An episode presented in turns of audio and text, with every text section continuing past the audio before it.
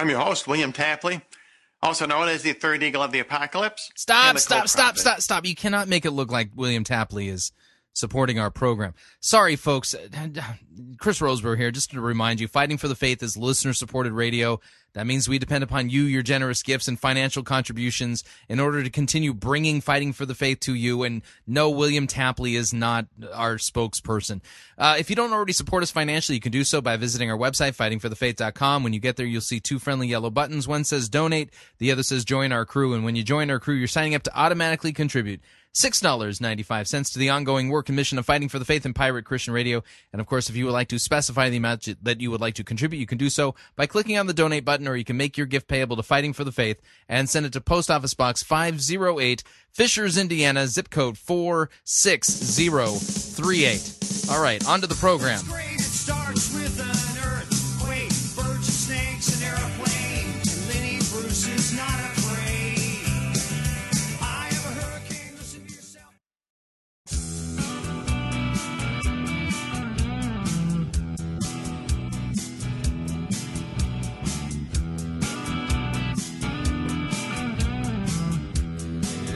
It's time for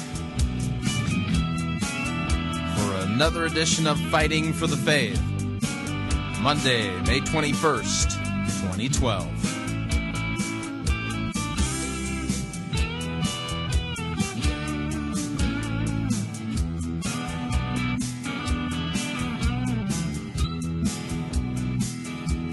Ay, ay, ay. Show up on Monday and you look at the pile and go, How am I supposed to get through that? Thank you for tuning in. You're listening to Fighting for the Faith. My name is Chris Rosebrough. I am your servant in Jesus Christ, and this is the program that dishes up a daily dose of biblical discernment, the goal of which help you to think biblically, help you to think critically, and help you compare what people are saying in the name of God to the Word of God. There is no shortage of crazy things being said out there. We will try to tackle them hit them head on and uh, and see if what people are saying is true or if they're twisting God's word. The idea is this is that Christianity is not a free for all. It really truly isn't a free for all. And when we look at the scriptures and when we look at early church history, there is a body of doctrine. There's a body of teaching that was central to Christianity. And th- that body of teaching and doctrine and the right understanding of Scripture is key. It's vital. It's important. And in a postmodern world, uh, the postmodern world that we live in, truth is not something that is objective. Truth is something that is experienced. It's felt. And uh, the the idea is is that there's in postmodernity there's a collapse of what's called the subject object distinction.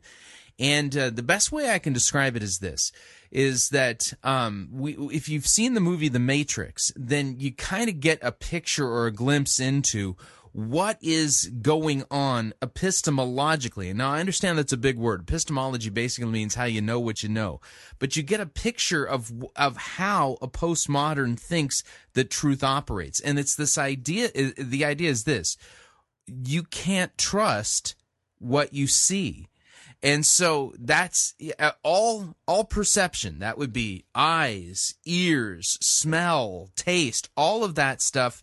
You can't trust it to actually give you any kind of a picture of what's beyond what's going on inside of your brain. In fact that what's beyond the, the inside of your brain may not exist at all. It could all be hallucination. It could all be some projection of some uh, you know, computer generated uh, continuum, and you're just trapped inside of it. And so what happens is is that truth is not something that you discover. Truth is something well, as as far as your brain, it's like it's out there somewhere. Truth is something experienced internally within the mechanism and machinations of your brain as you are in conversation within a community. Now I know that's kind of complicated, but so the idea is this is that in the postmodern way of thinking, if if the if you are the subject and truth is the object that you're to learn, there's in their way of thinking there's no way to get to object. There is only subject. Now i know that's kind of complicated but work with me for a second here. So what happens in their way of thinking then is that if you approach scripture from a postmodern point of view um what somebody believes really kind of doesn't matter because there is no objective truth that transcends communities. Truth is experienced in conversation within a community. As you are talking with somebody who is part of the emergent church or is a postmodern, you've got to keep this in the forefront of your mind. And this is something I've learned uh, both by studying um, the emergent church as well as by well going out and doing primary source uh, primary source research. Um, over the years, I've traveled to emergent conferences. I've become friends with a couple of people who are in the emergent church. I mean, and we are like as theologically far as the east is from the west. And and somehow there's a there, at least a mutual respect there uh as far as our differing opinions. It's kind of like um remember penn Jillette talking about how he has respect for fundamentalist christians? It's kind of like that. And one of my friendships is uh with nadia Bolz-Weber. She's you know an emergent pastrix she's uh highly tattooed. She's gay affirming. I mean we are as far away as possible theologically and yet there's a, there's at least a mutual respect there and a friendship that we have that allows us to communicate but i i, I kind of liken it to uh, the, the way Penn Jillette has a, a, a deep respect for fundamentalist Christians. It's kind of like that. Anyway, I digress. But the point being is this: is that with this mindset, it's difficult for you. Uh, it's difficult for anybody who doesn't really think about these things philosophically. You know, the difference between the subject-object distinction to understand that people in the emergent church don't share the same fundamental um, epistemology or understanding of truth that you're just your average grassroots everyday American uh, human being would I, I, I would say because here's the deal is if you think about it um, nobody drives their car with the uh, with the philosophical understanding that there's no distinction between the subject and object.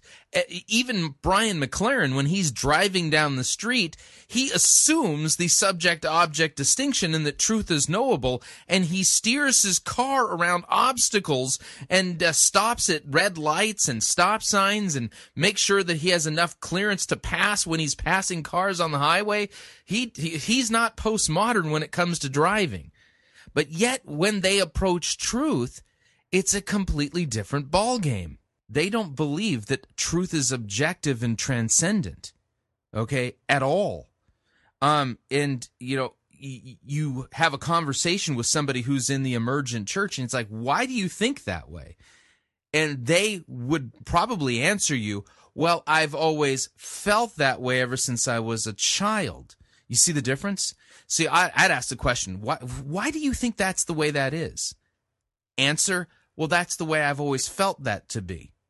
So what happens is, is that you, you can't trust reason.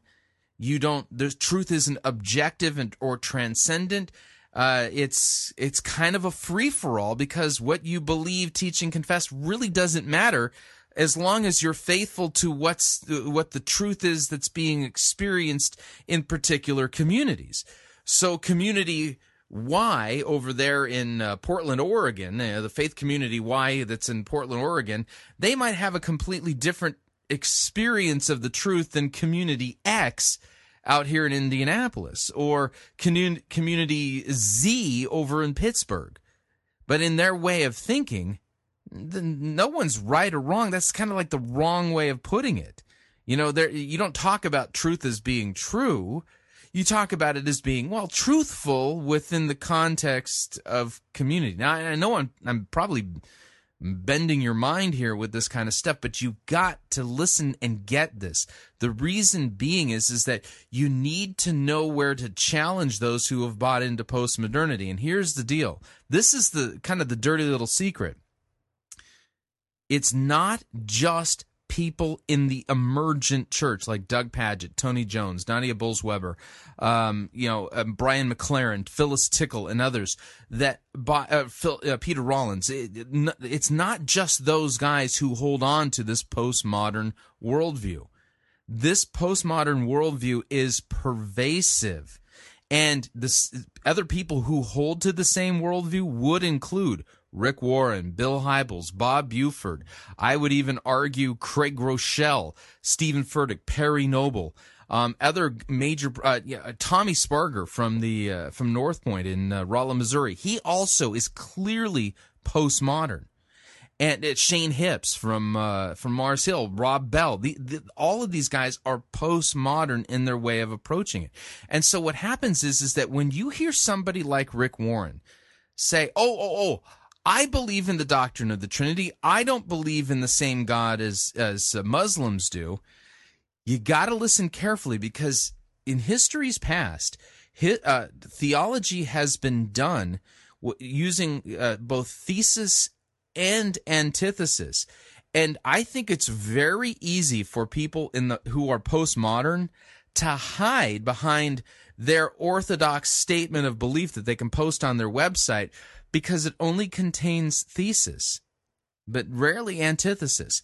And so, you know, if I could, you know, have another conversation with Rick Warren, I, I, would have a very different list of questions that I would want to ask him because it's clear to me that uh, that Rick Warren buys into the same worldview that Peter Drucker had. Okay. Um, you know, it's very much akin to the same worldview that Nadia Bolz-Weber has, but the difference is, is that Nadia has the courage of her convictions to hang it all out there and say, "This is this is how I feel." Rick, on the other hand, I think he, he uh, using Phil Johnson's term, he's chameleonic, and he wants to kind of blend here and blend there and blend this way and blend that way. And as a result of it, he doesn't say things, you know, very often that will raise suspicion as to what it is that he believes. So if I could have another conversation with Rick Warren or a conversation with Bill Hybels, um, you know, I, I, would do not only thesis, I would do antithesis. And, and here's what I mean by that. Okay, Rick, you know, you've said that you believe in the doctrine of the Trinity. Okay, that's great. Now, but now let's see if that's a universal truth. If God, if if belief in the doctrine of the Trinity is absolutely necessary in order to not run afoul of the biblical prohibition against idolatry.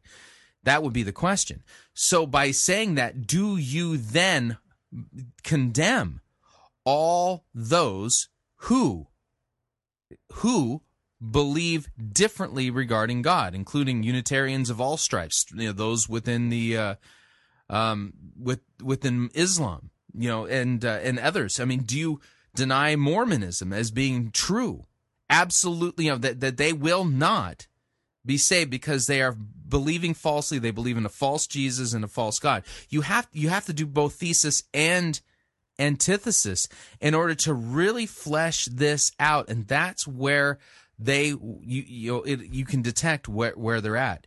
It's not enough to ask somebody who is postmodern, who is visibly part of a quote faith community that supposedly affirms uh, Christian orthodoxy, you have to also ask them by believing this are you then excluding and you know and these are not just personal exclusions. The bible excludes them. You understand what i'm saying?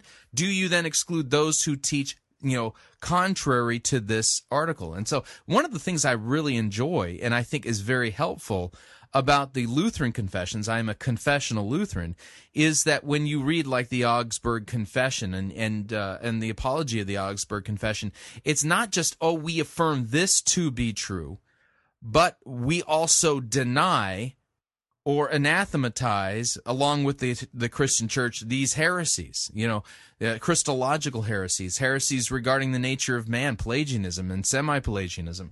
And so, um, I, in the postmodern era, um, in order to exercise good discernment and to be able to ultimately confront people with their sin and call them to repentance and faith in Christ for the forgiveness of their sins, It requires us to be able to be at least conversant and understand that the task at hand isn't just finding out what somebody affirms, but finding out whether or not they've bought into a postmodern worldview, which would then somehow make it so that they could that they don't you know they don't exclude you know, according to what the Bible excludes. Does that make sense? I mean, when in the in years past, uh, you look at church history, you look at uh, how the apostles and the early church fought Gnosticism. You look at how the early church uh, fought the Pelagian heresy. You look at how the early church fought the Arian heresy, uh, the Sabellian heresy, and other things. They did not say, "Oh, well, that's just a valid." Experience of truth in those particular faith communities, in the Arian faith community or the Pelagian faith community or anything like that. Instead, um, instead they uh, you know they saw that those who were holding these doctrines, these heresies that were contrary to the revealed word of God. Notice truth is objective, it's knowable, and it's transcendent. Okay, this is the way the church has operated from the beginning that those who hold different views, they're excluded from the kingdom by virtue of the fact that they the God that they believe in isn't the biblical God. By virtue of the fact that the gospel, the good news that they believe in, isn't the biblical gospel. So as a result of it, you know, we are to call all sinners, including doctrinal sinners, idolaters, to repentance and faith and trust in Jesus Christ for the forgiveness of their sins. Because truly, Christ died for the sins of the world. That's what the, you, you, look at. Uh, at uh, John the Baptist, who says of Jesus, Behold, the Lamb of God who takes away the sin of the world.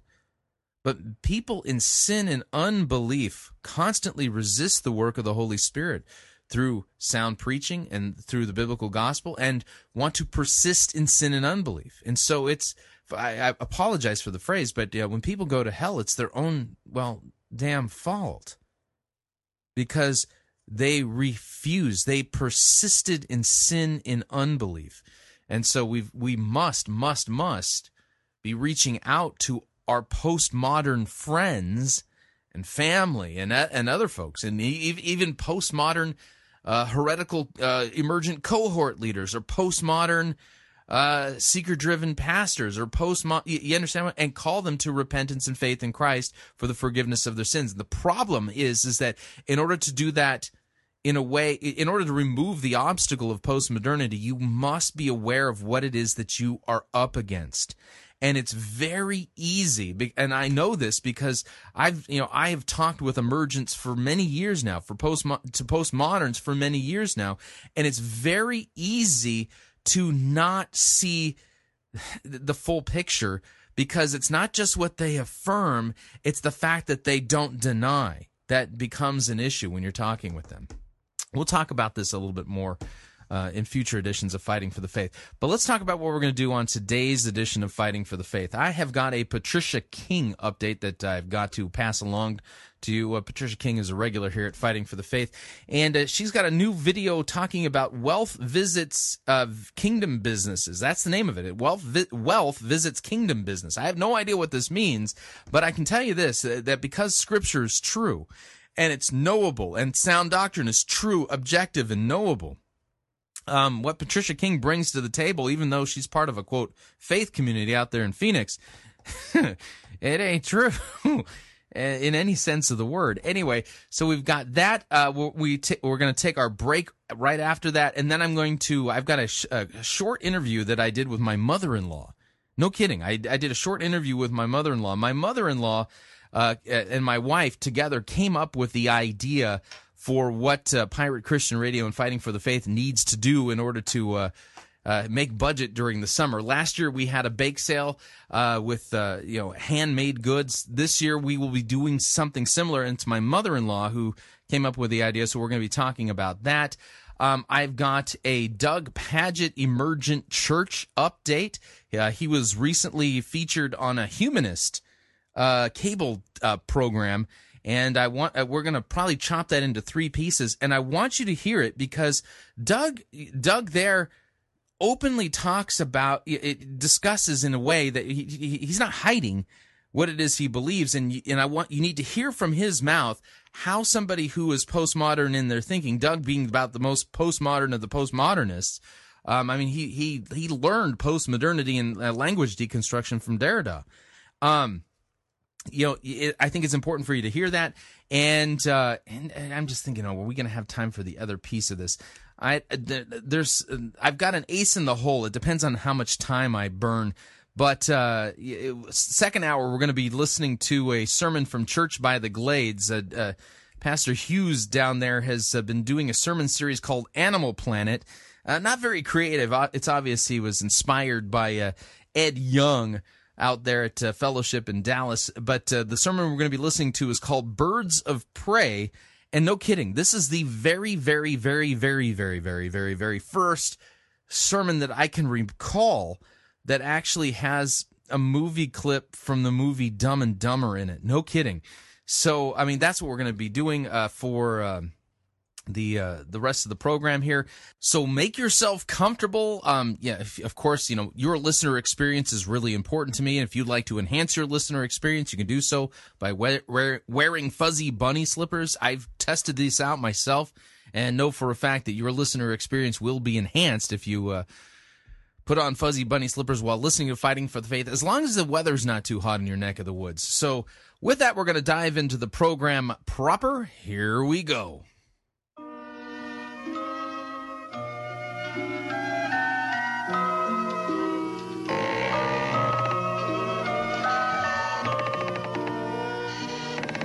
Do you own a um kingdom business? Well, if you do, then well, Patricia King has a special message from God the Holy Spirit to give to you. Uh, th- th- at least those of you out there who own kingdom businesses. I'm not sure what that means, but here's Patricia King to explain the details. Wow, I'm carrying a word from the Lord right now About- Really, you are. What are you carrying it in? about kingdom businesses. So if you're a business person or you're feeling a stir towards business, this is for you. Because I see, I'm going to call it the spirit of wealth because it's what comes from the heart of God, comes from the Holy Spirit, it comes from Mm, the spirit of wealth. his presence. The spirit of wealth is going to be visiting kingdom businesses and you're going Wow, that's great. Um, when when can he pencil me in? I, I think Pirate Christian Radio counts as a king business. Spirit of Wealth has yet to visit Pirate Christian Radio. I, yeah, I'm just saying. We, you know, I'm hoping that we're on the docket for this week. That would be nice. You know, to get downloads of revelation from the uh, I don't need any revelation downloads. I got the Bible. Lord. Isaiah 60 has been a scripture that has been key to my heart for many, many years, but there's a fullness coming with it in this next season that is going to hit many of you that are watching this video because it Isaiah 60. talks about arising and shining because your light has come and the glory of the Lord has risen upon you. That word glory in all of Isaiah 60 refers to wealth. Uh, hang on a second here. It's not that I don't believe her. It's just that I don't recall. So every time I see the word glory in Isaiah 60, I'm supposed to understand that as as well. So Isaiah 60, uh, verse 1, Arise, shine, for your light has come, and the glory of the Lord has risen upon you. That means wealth. For behold, darkness shall cover the earth, and thick darkness, and peoples. So, I, so if the glory is shining, that means wealth. So then, is does that mean that darkness then is poverty? Um. Anyway, uh, but the Lord will arise upon you, and His glory, that means wealth, will be seen upon you. Oh, okay. And the nations shall come to your light, and kings to the brightness of your rising. Um. um. Okay, I'm having. I don't think the nations are going to come to the brightness of my rising, Patricia.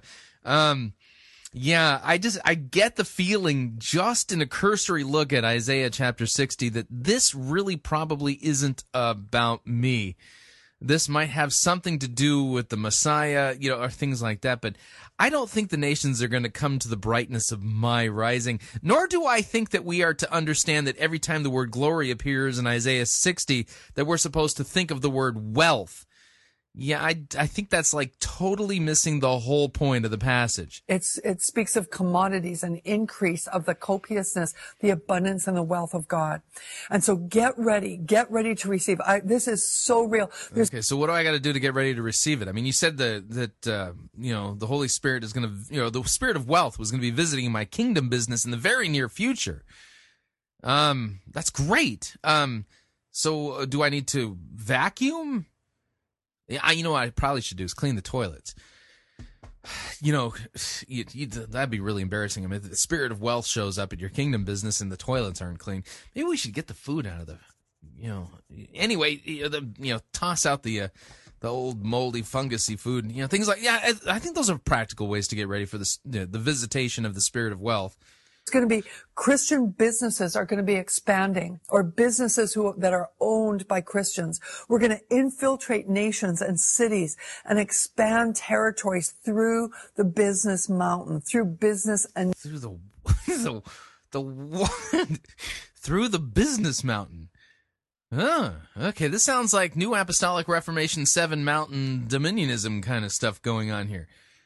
Yeah, I have no idea what any of those things she just said means. Initiatives.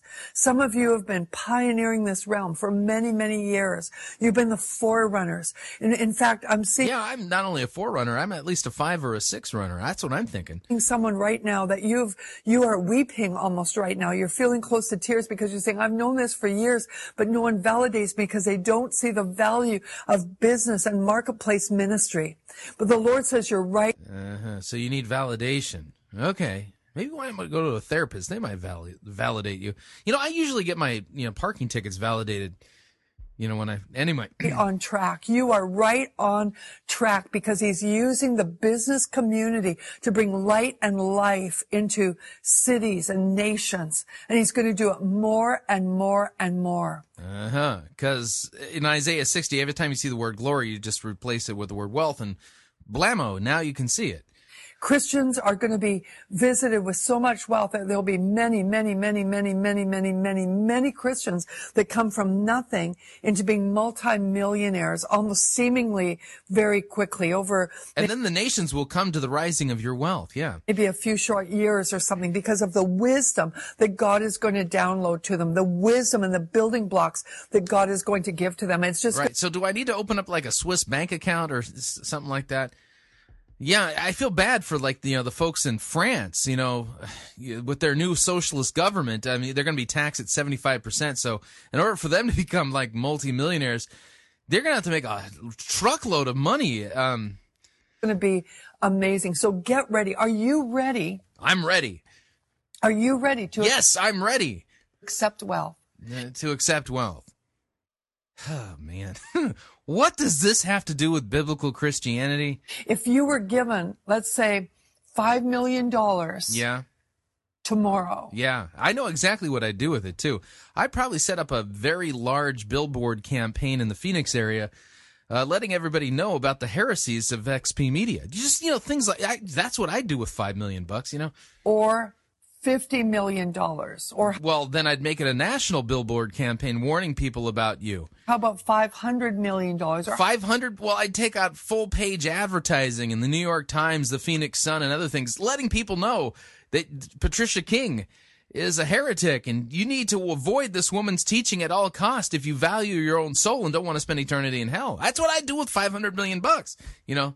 How about a billion dollars? If you Yeah, I, I don't know. After a- you know, it starts kind of getting silly at a billion, but to be given to that tomorrow, do you have that dream capacity to Oh yeah, big dream capacity to expose um, people who are teaching falsely like you. Yes, I know exactly what I do. You know, it's funny. I get all those offers from you know African royalty on a daily basis. I never take them up on it though.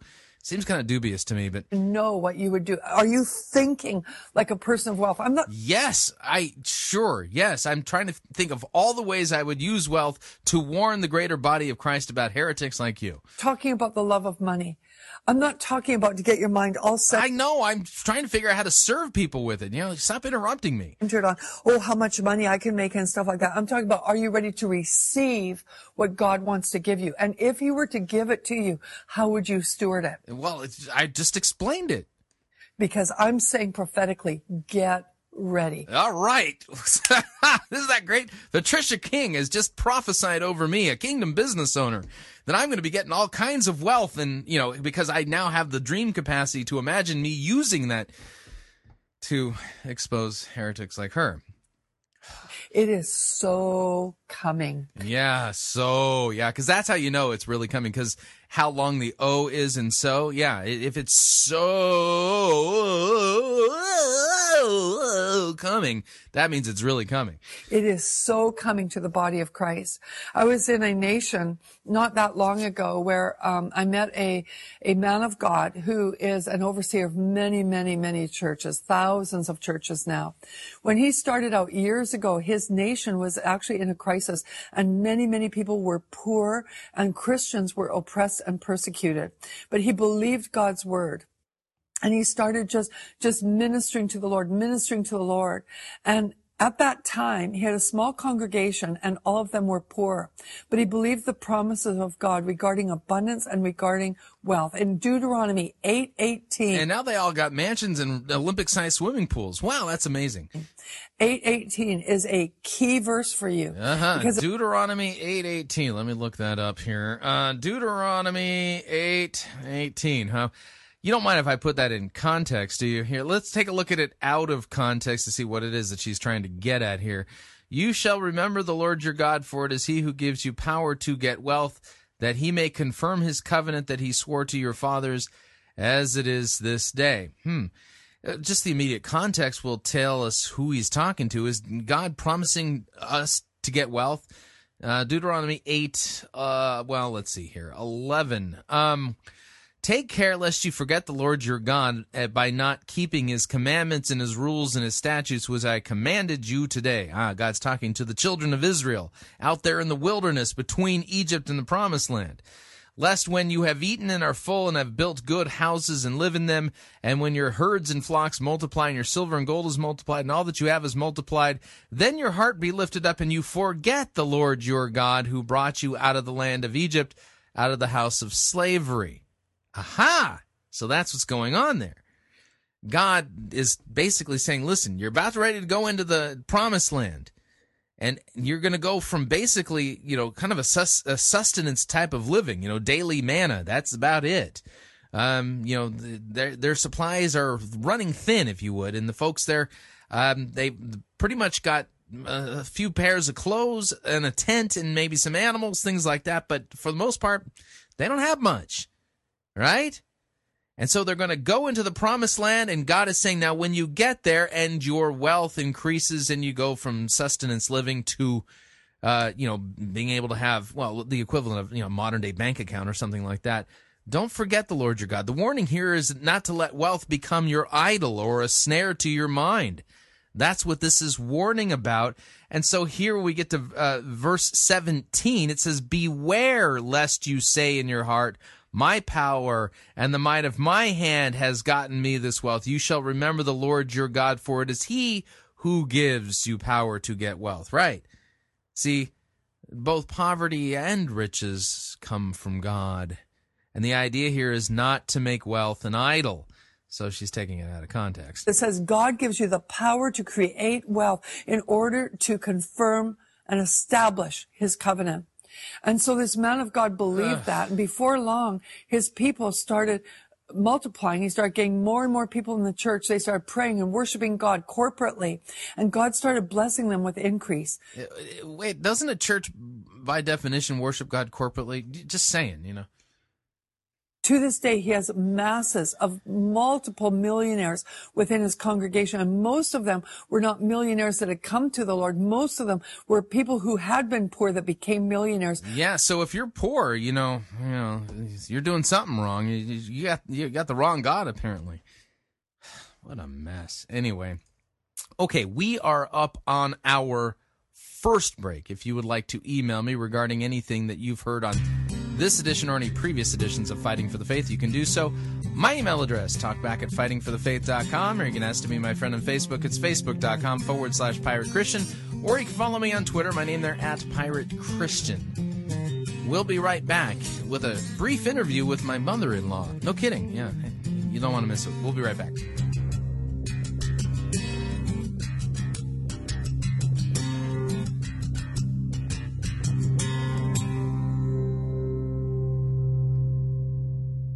No itching ears are scratched here. You're listening to Fighting for the Faith.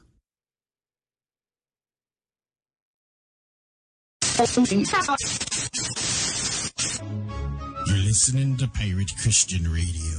We'll be taking your false doctrine now.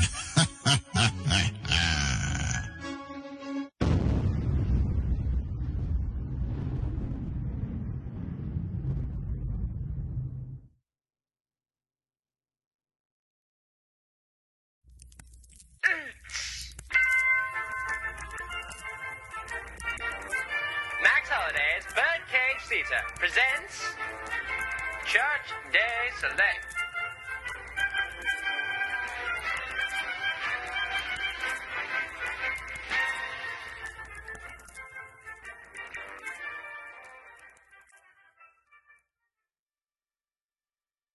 For tuning in to another episode of Audacious Bible Time. I'm your host, Stanley Andy. Today we're going to be reading from Matthew chapter 3, verse 7 from the Furtick Audaciously Revised Translation of the Bible. Here's what it says. But when he saw many of the Pharisees and Sadducees coming to his baptism, he said to them, You brood of bloggers, who warned you to flee from your mother's basement? Thank you for listening to Audacious Bible Time. I'm your host, Stanley Andy.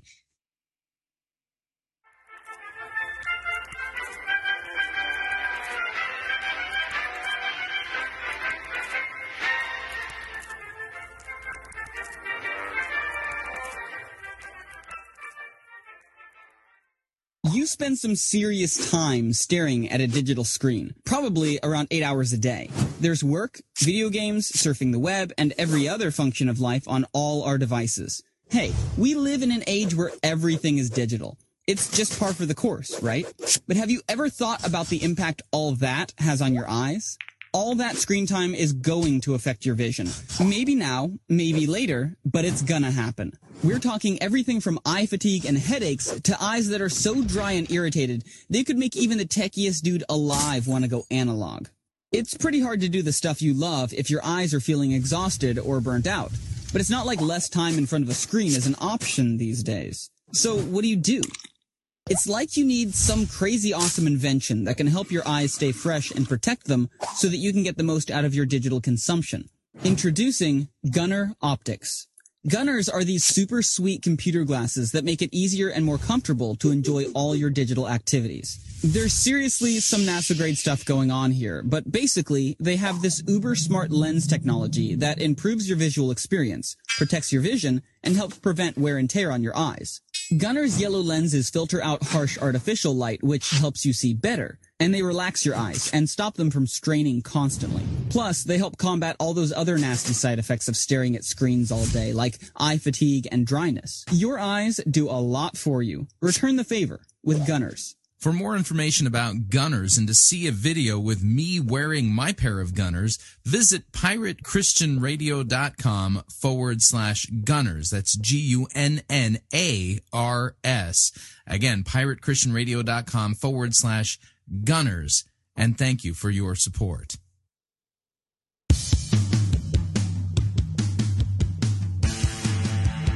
Bum, bum, bum.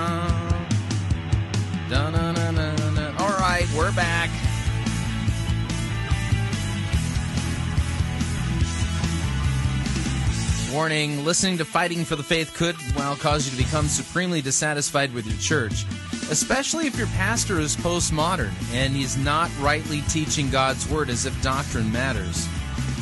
Just a reminder Fighting for the Faith is listener supported radio. That means we depend upon you and your generous gifts and financial contributions in order to continue to bring Fighting for the Faith to you as well as to the world. You can partner with us financially by visiting our website, fightingforthefaith.com. When you get there, you'll see our famous two friendly yellow buttons. One says donate, the other says join our crew. When you join our crew, you're signing up to automatically contribute $6.95 every month to the ongoing work and mission of Fighting for the Faith and Pirate Christian Radio. Of course, if you'd like to specify the amount that you would like to contribute, you can do so by clicking on the donate button, or you can make your gift payable to Fighting for the Faith and then send that to Post Office Box 508, Fishers, Indiana, zip code 460. 838. Now, I've been mentioning the fact that we are already into the dreaded uh, summer slump financially, and last year our solution was to have what we called a bake sale. We called it our t-shirt bake sale. This year we're going to have a bake sale as well and offering um, literally uh, homemade goods, if you would. And uh, I interviewed my mother-in-law earlier today to discuss what we're going to be offering by way of the first round of our bake sale to help us make budget during the summer. And uh, so here is my interview with my mother-in-law Judy to discuss the details. All right, on the line I have my mother-in-law Judy. Judy, th- welcome to Fighting for the Faith. Well, thank you. I'm happy to be here. Now you're you're an avid listener to Fighting for the Faith, and you, I- think you get grumpy when you when you skip episodes or you're not able to hear it, like you know when you're having internet problems. You know I do. It's awful. Okay. I get very irritated. well, I, I, I it's very nice that my mother-in-law is a supporter of Fighting for the Faith. I I, I don't think that. Uh, you know, my marriage would be as smooth if, if we were at odds regarding what I did for a living. We have fun. Uh, yes, we have fun. Anyway, Yes. and and you love the uh, the Patricia King segments. I love the Patricia King segments. Okay, now I, we're we're pre-recording today's edition of Fighting for the Faith, and I just want to let you know that on purpose I put a Patricia King segment in this edition of Fighting for the Faith just for you. I am so glad. She's one of my favorites. You know that. Now you, you what you have like you have bizarre names for like different people on the program. Um, what what do you, what do you call Patricia King again? I call her Phyllis. You call her Phyllis. Okay, that's right. I call her Phyllis. I don't know why. It just came to my mind one day. She sounds like a Phyllis. Right. Yeah, this is hilarious. The other day, um, you and I were talking on the phone, and uh, you were commenting on a segment that we did, and um, you said, "Yeah, that that sex segment that you had with Henry on there," and I muted the phone, and I'm all, "Barb, who's Henry again?" Because it's like your names, I, they, I, I can't draw the connections. Anyway, the reason why I got you on the line is because, um, you know, as my supportive mother-in-law, you you decided you actually came up with the idea for uh for part of what we're going to be doing for this year's bake sale to help Pirate Christian Radio make budget. It- it- every single summer, it just seems like uh you know the the traditional thing that happens is is there's a tapering off of uh, finances coming into PCR, but of course our you, know our expenses don't go away. And so last year we you helped us out in you know the order fulfillment for the uh, for the T-shirt bake sale that we had. But you're the one who came up with an I- the idea for one of the things we're going to be offering for our summer bake sale this year. And you know, maybe you could tell us about it. I mean, you you are they call you they call you beaders. Is that what you guys are? Yes, that's what we are. It's uh it's a hobby I picked up years ago. Um, we have an RV, and we decided one year to go to a service center to get it serviced. And so the closest one to us was Oregon. So we went up there, and and it was Monaco Service Center at the time, and they had classes in beading, and I started beading. And I love to do crafts, arts and crafts. Uh huh. Anyway, so I picked up beading, and I just haven't stopped. Okay. I haven't.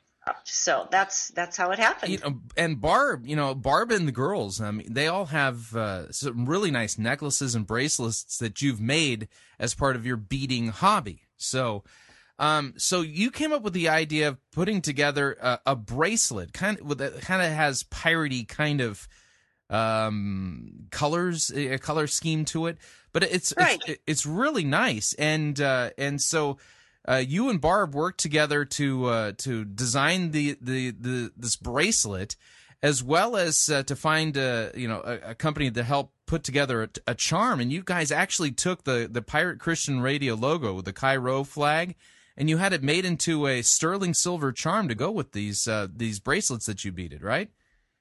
Right. It is absolutely gorgeous, and it took uh, actually several months to get this all put together. And the bracelets came out just great. They really did, and the charms are absolutely they're perfect. They really are. They're wonderful, and like you said, they are sterling silver, so they're pretty valuable. Okay, so what we're going to be doing this year uh, for uh, the first part of our bake sale to help us make budget during the summer It's hilarious that we're doing it this way. We're going to be offering for sale um, at piratechristianradio.com forward slash bake sale. Piratechristianradio.com forward slash bake sale. Um, there's only 83 of these in existence, by the way. We're going to be offering the uh, the bracelet that my mother-in-law beaded and and uh, with the Chi-Rho sterling silver Chi-Rho Pirate Christian Radio logo. Um, and uh, that's gonna help. That's gonna help us make budget uh, during the summer. But Judy, I, it, I think it was a great idea. It's very clever. It's it it, it I you know was actually working with uh, one of your finished bracelets this afternoon while we were putting together the website, and they Oh, they look, yes. they look fantastic. Um, in fact, they're better than my photography. Uh, but uh, Glad you liked. yeah, no, they're great. They're great. And so, um, you know, if if a listener wants to support Fighting for the Faith and Pirate Christian Radio during uh, the summer of 2012, there's 83 of these available. Uh, once they're gone, they're gone, and uh, all the proceeds are uh, going to basically help us make budget during the summer. So, Yes, all of them. well, I, and, and you Every penny. right and you understand that uh that the other there's other radio programs out there that you know after a certain amount of time they make their uh, their archives they put them behind a, a paywall as a means of ensuring you know that they're they're able to make budget but I, I feel really strongly that I want to keep all the archives of fighting for the faith available for free because one of the things I've discovered is that when people uh, first discover fighting for the faith um, you, you can actually watch it through the traffic logs that we have on our server. I mean, they don't just listen to one or two episodes; they'll end up going back several months or a year and listening to, you know, you know, a, a lot of episodes of fighting for the faith, and I, it's it's there as a resource to help them. As a result of it, you know, we're I think we're perennially going to have uh, the summer months always be a challenge for us, but uh, your idea is going to truly help us out. And I, again, I appreciate the fact that you support fighting for the faith and, and what it is that I'm doing, and that you and Barb had come up with this clever idea. So if, if somebody wants to, uh, it, now these aren't autographs, so I. I should let let everybody know my mother-in-law has not autographed these. So. no, there's no place to do it. I hope I hope everybody that buys one enjoys them because they're all done with love. I love Chris. I love the show. It's just been it's just been a fun project for me, and hopefully we'll do something like this again. Well, yeah, I can't I can't wait to see what you and Barb come up with next year. So, Oh, uh, yeah. but this is this is phase one. Phase two won't be something handmade, but uh, you know we're, we're we have we have, we've got to offset this by making at least something available that's a little bit more with the male uh, testosterone vibe. This is definitely for our female listeners. And I kind of can't help you with that one. Yeah, because you know I I don't know of any great male beading things that. oh, I don't either. But we're thinking about something for Christmas, which kind of it sounds like a it should be a fun thing to do. Right. Well, Judy, again, thank you so much for all the hard work that you did and for supporting, uh, you know, helping support us during the summer months. And I'm I'm excited to see uh, what people think when they uh, when they get their, uh, you know, their edition of uh, limited edition of uh, of this handmade bracelet that you've made for our summer bake sale. So. Thank Oh, you. I'm excited too, and thank you very much. It was my pleasure. All right, and I'll I'll tell Phyllis and Henry that you you did this. Yeah, please give them my best. I I will do that. All right. All righty. Thanks. Chris. Bye. So that was my mother-in-law, Judy, and uh, the two of us discussing the uh, the bracelets that she handmade. Literally, she handmade 83 of these bracelets uh, in order to for us to sell them for this summer's bake sale to uh, you know help Pirate Christian Radio and uh, Fighting for the Faith make budget during the lean summer months. And uh, we haven't discussed price, but go visit fightingforthefaith. Dot, uh, not fighting for the faith. Pirate Christian Radio. That's sorry. So yeah, pirate correction. PirateChristianRadio.com forward slash bake sale. And uh, I've taken a photograph and posted there on the website so that you can see the uh, the bake sale bracelets. There's 83 of them. Uh, the the Pirate Christian Radio logo is made out of sterling silver, and and but th- this is my mother in law's work, and uh, and uh, because of the fact that the, the the charms are are made out of silver, we're not able to actually give a discount on it. But uh, each bracelet is avail- available for forty nine ninety five plus four dollars and ninety five cents shipping and handling. And uh, and you know, keep in mind that all of the proceeds go to support fighting for the faith and Pirate Christian Radio, and to help us make budget during uh, the lean summer months. So, um, take head on over there, take a look, and uh, support fighting for the faith. And there's you know, it, there's a really nice thing there uh, that uh, our our female listeners would probably enjoy wearing uh, while listening to Pi- Pirate Christian Radio and fighting for the faith. Okay, moving along.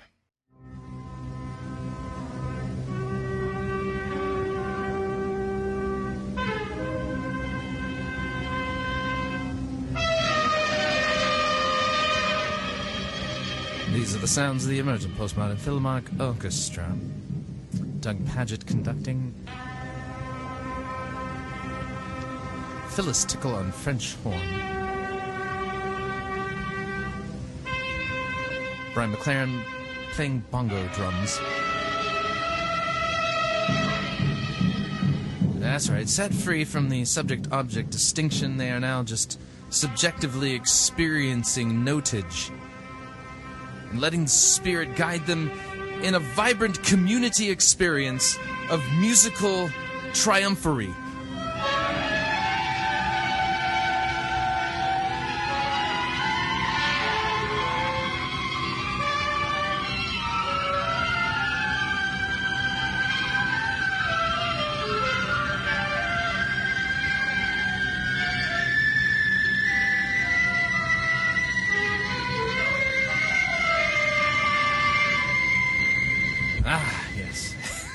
Tour de force.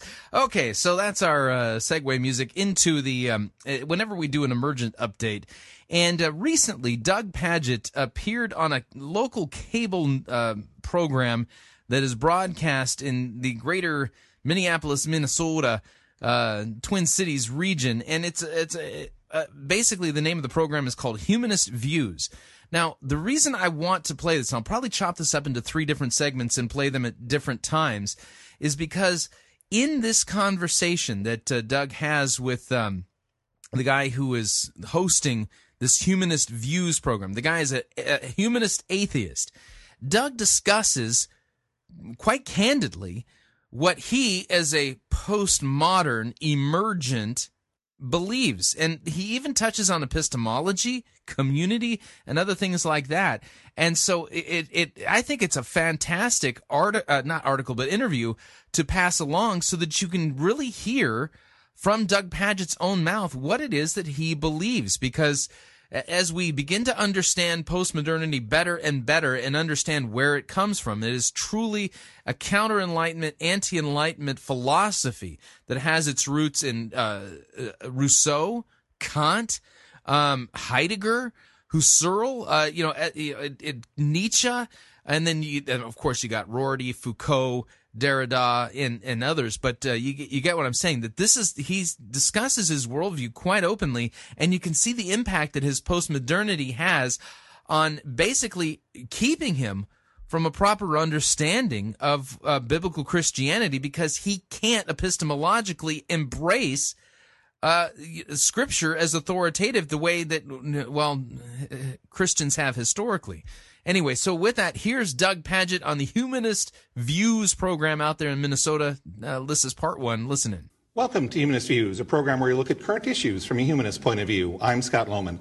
On tonight's program, we're going to look at a different uh, subject than we usually do. We're actually going to bring in um, a liberal Christian, and we're going to talk about some of the case areas where humanism and liberal Christianity um, will link up to be together, some places where we're different, and just get a feeling that, you know, we're not always out to get the people at the other end of the spectrum who don't share our beliefs. So uh, I'd like to welcome Doug Pagitt to the program. Scott, thank you. It's a pleasure to be here. Yeah, Thanks for having me. and you're you're local. You do a local radio program. I do, and yeah, yes, and I have a church in Minneapolis. You have a church in Minneapolis. So tell me a little bit about that. Sure, it's called Solomon's Porch, and we're located on 46th Street, just west of Nicollet Avenue. uh, Okay. On Blaisdell. So, and we're uh, been around for 12 years. Okay.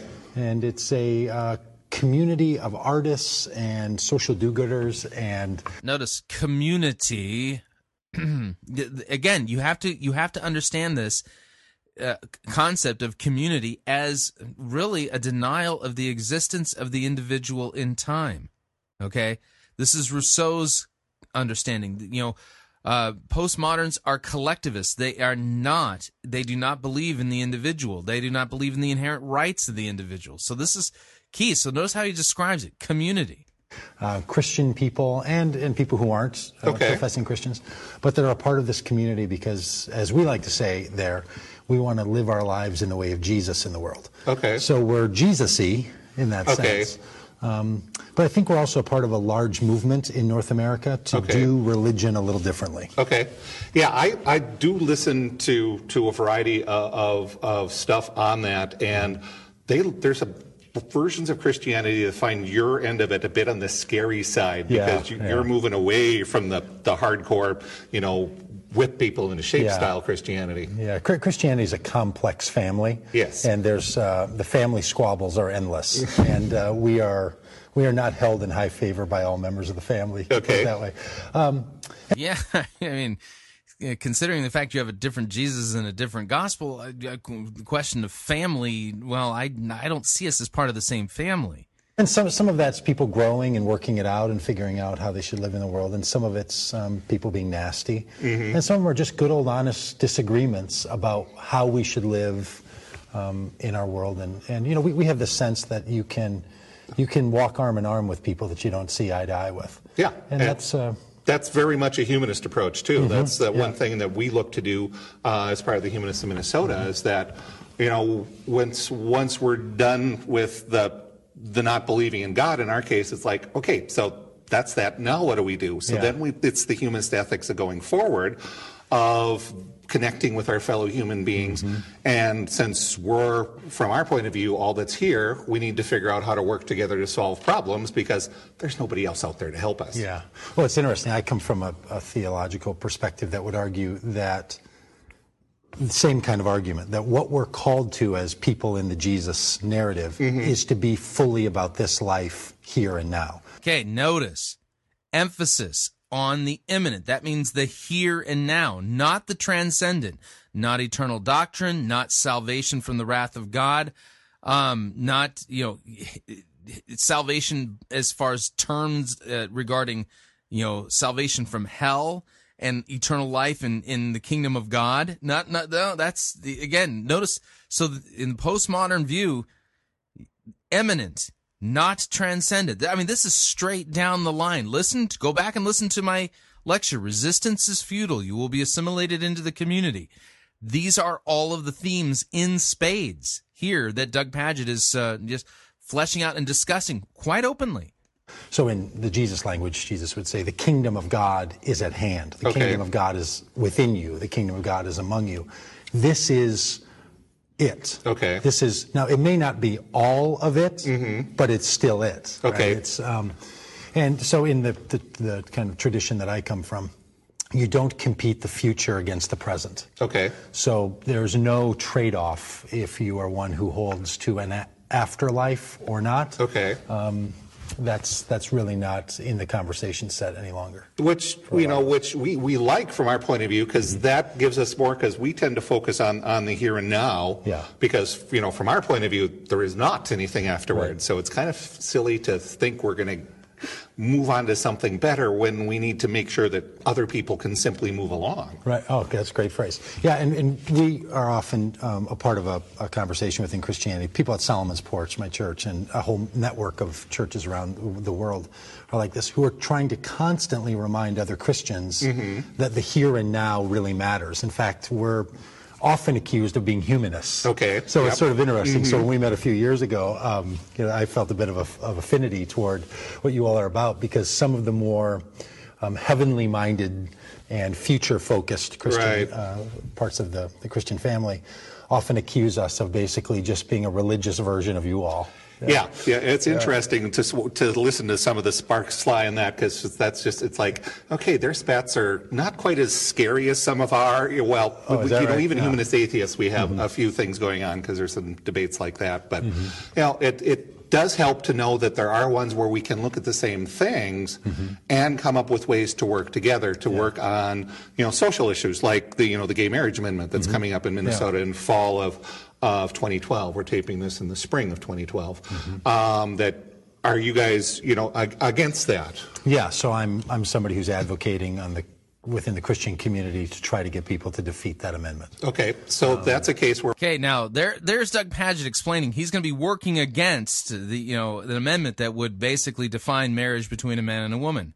Now, it's important to understand why would a postmodern take that view? Somebody who calls himself a Christian take that view. The answer is actually pretty simple when you understand their worldview. And that is in order to be authentic, okay, that means authentic to yourself and the truth that you're experiencing. From the postmodern point of view, somebody who is um you know attracted to somebody of the same sex that's their truth that's their experience that's how they define themselves and so you don't have a right to come along with the bible and tell somebody that they can't be what they're what they're made to be okay? They would see that as well god made them that way. In order to be authentic and true to themselves they've got to uh, you know the, you know christians need to just embrace people the way they are and let them experience the truth of who they are. Um, and and you'll notice all the subjectivity so doug taking the postmodern view then would obviously be working to you know to recognize and to normalize homosexual behavior. And he's trying to do this from within the uh, the the confines of Christianity itself. Problem is that this is that God's word is transcendent. And truth is not something that's felt it's there's a subject object distinction and our minds are to be transformed by the word of God and so homosexual perversion, homosexual attraction, those are all things that are condemned by God as sinful, contrary to the way God made us. God made us male and female. He did not make, and he didn't, you know, that's just the way it is. That's how the plumbing works. God did not make four categories or five categories male, female, uh, homosexual male, lesbian, bi, uh, lesbian, female, bisexual, or anything like that. It's male and female. That's the complement that that the sexual complement that God made, and God's word transcends all of our feelings. But see, you have to understand that somebody who has those types of attractions, they think that's who they are. But scripture says, yes, that's who you are in your sinful nature, and you're to repent and be forgiven because that is sinful.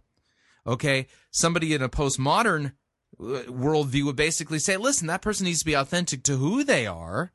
And they need to, in their experience of that attraction, that shouldn't be shunned or, or judged or condemned. It needs to be embraced so that they can ha- continue to feel good about who they are. And, and that's who God made them. You, you see the difference? Okay, that's why Doug is doing this. Because from the postmodern point of view, in order to be authentic, you're authentic to who you are internally. Your feelings are the ultimate arbiter of what's true. It's a form of relativism, but understand that's in true within conversation within a community. So they would recognize the LGBT community as a community of sorts. And so what's true in that community is true. Okay, that's what they're experiencing. Who are we to say that their feelings are wrong? Or we can, we'll Oh, probably yeah, end up mean, working together. I, I would imagine, yeah, on that, that political issue and on a whole number of other issues of how human beings should treat one another. Yeah. I can't imagine there's a lot of sunlight between our. No, there wouldn't. our- It doesn't sound like that. So And I often wonder why the um, why there is such a level of animosity between the two. And I know it comes from both both camps, and I've got a bit of an idea why the Christian people are afraid of humanists. Um, but I sometimes wonder why humanists. More of it, it's that we, some, the, some of us, you know, come out of certain traditions and are, we're, we're Okay, notice something here. Okay. Doug, in talking with an atheist humanist, would not say that he's wrong. That is his experience of truth. This is uh, is the guy's last name. This is Mr. I think Steve Loman's experience of truth within the humanist atheist community. And so here we've got two community representatives having a conversation. burned by religion. And so there's a, a factor in that with some. But Mm-hmm. as you get past that, then you start looking and realizing that um, Christianity is not all one flavor. There's a Mm-hmm. there's a fuller spectrum, but the trick is for us figuring out who's closer to our part of the spectrum. Yeah. And you know that we don't necessarily know because we're not necessarily flowing through that. Mm-hmm. We're keeping an eye on the ones that are out out to do the bad stuff. Well, and I've So- wondered if, if sometimes humanists and, and atheists as well feel as almost like a persecuted group in the United States in their experience um, and have a bit of um, reluctance to too closely connect with religious communities. Okay, now this is kind of an important one of the other themes in postmodernity. One I haven't really discussed is that they the postmoderns believe that those who hold to a, the view of objective truth use that absolute idea of truth and in order to oppress people and to hold them down. They basically are. It's uh, this is about power being uh, you know being exerted on other people to suppress them and exploit them. So Christians who hold to transcendent, knowable truth claims that are binding on all human beings, the reason that that ultimately that's a mask for power okay? And they as a result of it are persecuting and suppressing different communities like the atheist humanist community and persecuting them using objective you know these claims to objective truth and stuff like that. So i'm translating here so that you can uh, so that you can kind of i'm teasing out the postmodern themes that are going on here can be on that, especially when um, you look at some of the reactions to the Reason rallying, and but the fact that they, they they even did it was cool that they had twenty to thirty thousand people uh, showing up in Washington D.C. to do that. So we're getting attention. Um, we're also seeing things because the nones, when you take a look at religious surveys, are growing in our country. The, the, the non-affiliated. The non-affiliated within not saying they're saying none to any religion. Yeah, They're not yeah. saying Christian. They're not saying Buddhist. They're not saying Muslim. Right. They're they're, saying they're not even in relationship to a religious. Right, and so then we need to. We're trying to help figure out to market ourselves so that they will see that we're we're an option. Because um, one of the cool things I noticed about about the American Humanist Association, which is our our parent organization that chartered our chapter, um, did a, a yeah it's scott loman by the way not steve but a bus ad campaign a couple of years ago oh. that said "Be good for goodness sake," and it had a, a Santa or you know a, a mall Santa on there, mm-hmm. and that got controversy.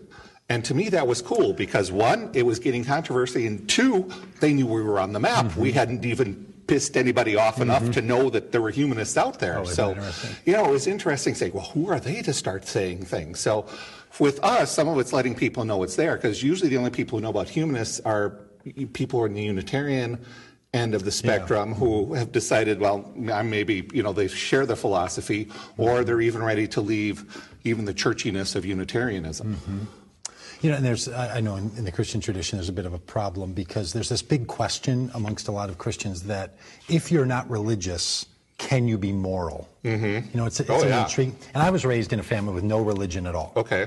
So until I was 17 years old, I hadn't been in a church building. I didn't know any of that, that kind of function or the what way that that all went. So I wasn't by the way the bible answers this there's none righteous no not one see romans chapter 3 raised with a religious tradition or impulse or anything. Mm-hmm. I had a very s- deep sense of God m- Mhm. since I've had memory. So I'm just one of those people Okay. that like nothing I can do about it. Yeah. It's just there. And I, but I, I was raised by, by parents who wanted me to choose on my own and Mhm. didn't push religion. I had no religious sort of experience at all.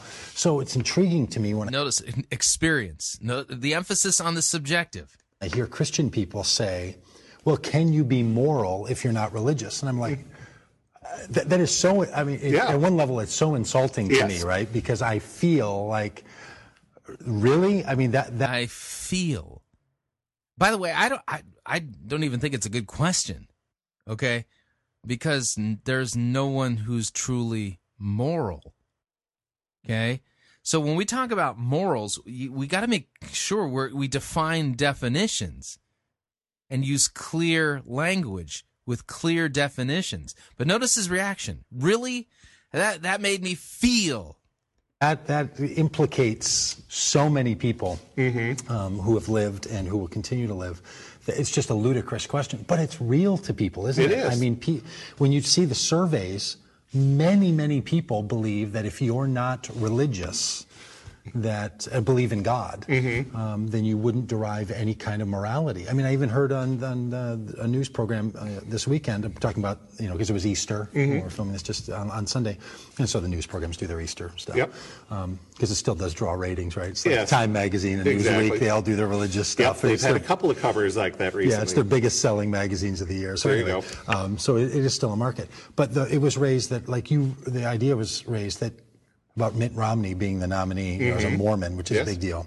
And the, and the commentator said, well, you still couldn't be an atheist and have a chance of running for president. Like, um, because people believe that you can't be moral without a belief in a belief in God. Well, this is funny because um, when I debated Doug a couple years ago now, um, we actually went and uh, we spoke to uh, a class at at, uh, at George Fox University. There, I think it was like a philosophy apologetics type of class, and the topic really had to do with um, something similar to this. And the point that I made to that class was this: when we talk about good versus evil, moral versus immoral. Every single one of us is making an appeal to a standard. Okay. And so the idea is, is that the real conversation regarding whether or not atheists can be moral is not whether or not they can, quote, be moral in the civic sense.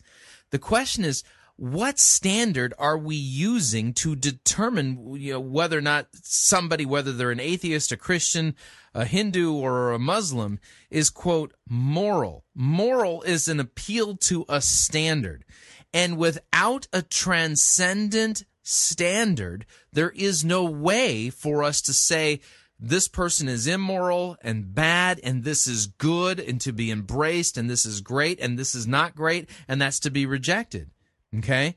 If truth doesn't rise above a community and the community decides for itself what is good, bad, moral, immoral, okay, then no community has the right to say to another community, hey, we don't like the fact that you say that's good rather than bad, right?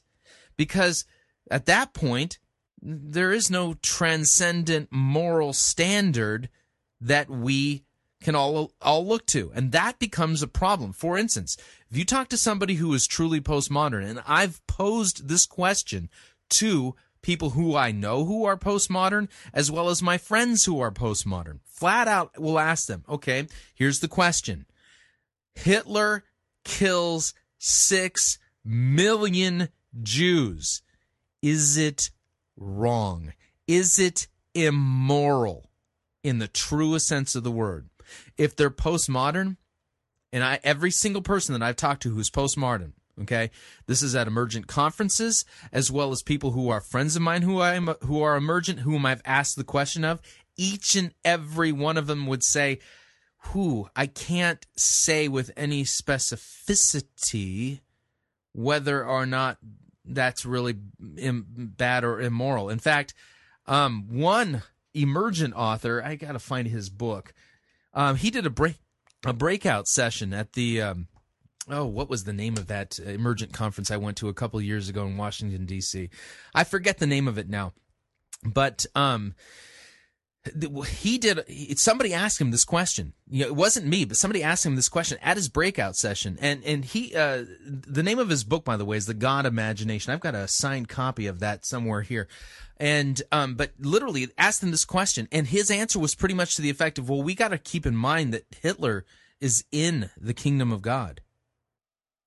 Okay, when you do not believe in an objective, transcendent moral standard, okay, it has to come from outside of every human community. It has to be above and beyond, uh, you know, every human nation, people group, or whatever. There's only one standard that's like that, and that would be the moral law given by God in the Ten Commandments. Okay, that really appeals to really the way God created us.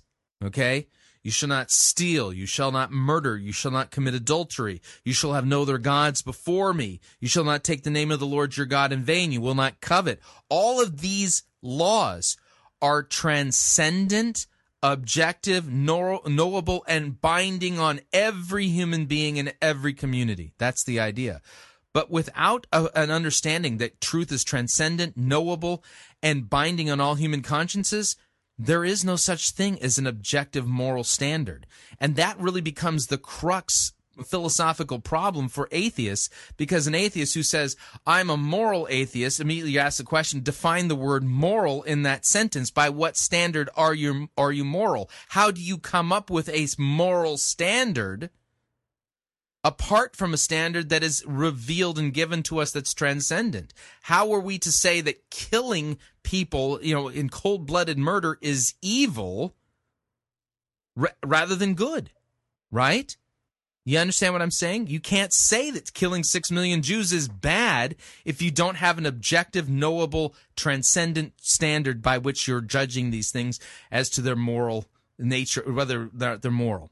Anyway, I'm going to pause the uh, Doug Pagitt interview right there. We're going to break this into three parts. So that was part one today. And what we're going to do now is we are going to take our second break.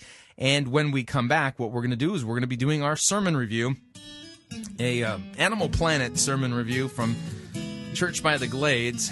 You're not going to want to miss it. I do, but can't anyway. So if you'd like to email me regarding anything you've heard on this edition or any previous editions of Fighting for the Faith, you can do so. My email address, talkback at fightingforthefaith.com, or you can ask to be my friend on Facebook. It's facebook.com forward slash pirate Christian, or you can follow me on Twitter. My name there at pirate Christian. We'll be right back.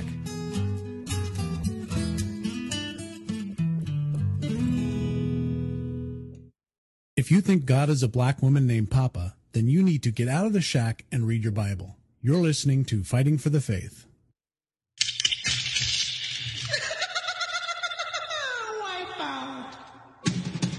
The spring and summer travel seasons are just around the corner, and the last thing you want to do is pay more for your airfare, hotel, and rental car than you need to.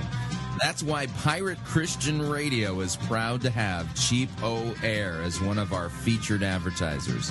CheapOair has over 18 million flight deals, low airfare guarantees, and 85,000 negotiated hotel rates around the globe. And if you visit our website, piratechristianradio.com forward slash cheap, we have a promo code that will save you an additional $10 off of CheapOair's already low prices. So visit piratechristianradio.com forward slash cheap, write down the promo code, click on the web banner, and book your spring or summer travel today. And remember, a portion of your purchase at CheapOair will go to support Pirate Christian Radio.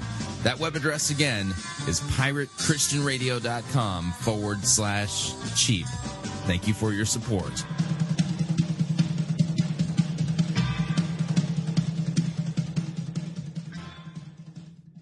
You spend some serious time staring at a digital screen, probably around eight hours a day. There's work, video games, surfing the web, and every other function of life on all our devices. Hey, we live in an age where everything is digital. It's just par for the course, right? But have you ever thought about the impact all that has on your eyes? All that screen time is going to affect your vision. Maybe now, maybe later, but it's gonna happen. We're talking everything from eye fatigue and headaches to eyes that are so dry and irritated, they could make even the techiest dude alive want to go analog. It's pretty hard to do the stuff you love if your eyes are feeling exhausted or burnt out. But it's not like less time in front of a screen is an option these days. So what do you do? It's like you need some crazy awesome invention that can help your eyes stay fresh and protect them so that you can get the most out of your digital consumption. Introducing Gunnar Optiks. Gunnars are these super sweet computer glasses that make it easier and more comfortable to enjoy all your digital activities. There's seriously some NASA grade stuff going on here, but basically they have this uber smart lens technology that improves your visual experience, protects your vision, and helps prevent wear and tear on your eyes.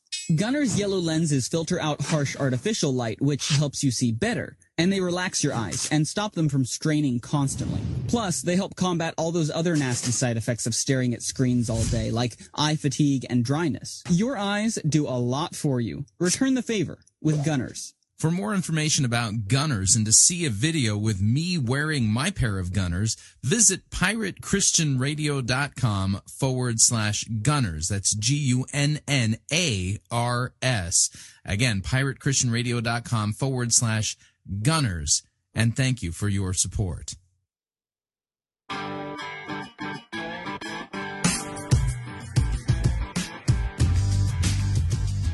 Okay, we're back. Hour number two of Fighting for the Faith sermon review time.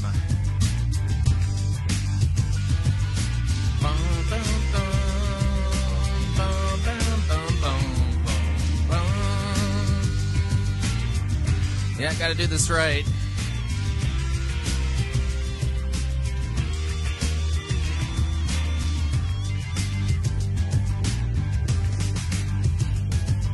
All right, here we go.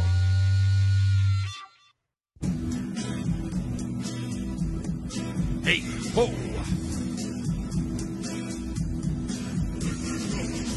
The good, the bad, and, uh, well, the ugly. We review it all here at Fighting for the Faith. We're an equal opportunity sermon reviewing service. Today's um, entertaining animal exposition uh, comes to us via Church by the Glades out there in Florida.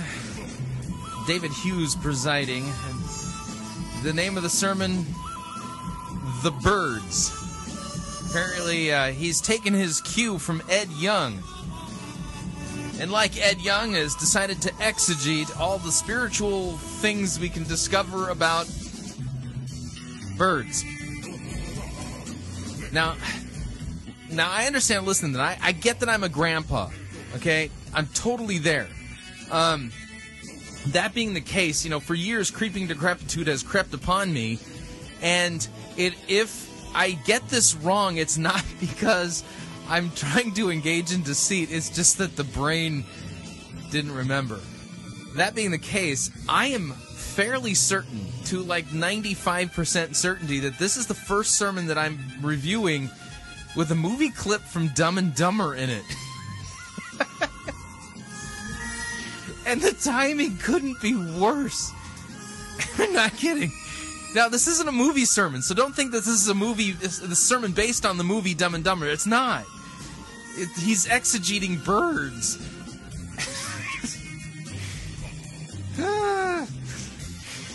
anyway, just the thought of it is. okay, before I knock myself out, here I'm just gonna. I'm already cracking up. That's not good. Anyway, so without any further ado, here is the uh, sermon from the sermon series Animal Planet entitled The Birds. Here's David Hughes. Here we go. Glad you're here, man. I, I think it's going to be so much fun. I always think the series we're beginning is the best series we've ever done. But I think this will be the most fun series we've ever had. I really do. I think this animal thing, planet's going to be so rich. I'm not kidding. The stage there looks like Lion Country Safari. nice. And so enjoyable. And if you love animals, you'll love Animal Planet. But if you don't even like animals, the Bible is so fat with uh, narrative about animals. Yeah. that be P H A T. The Bible is just fat with narratives about animals.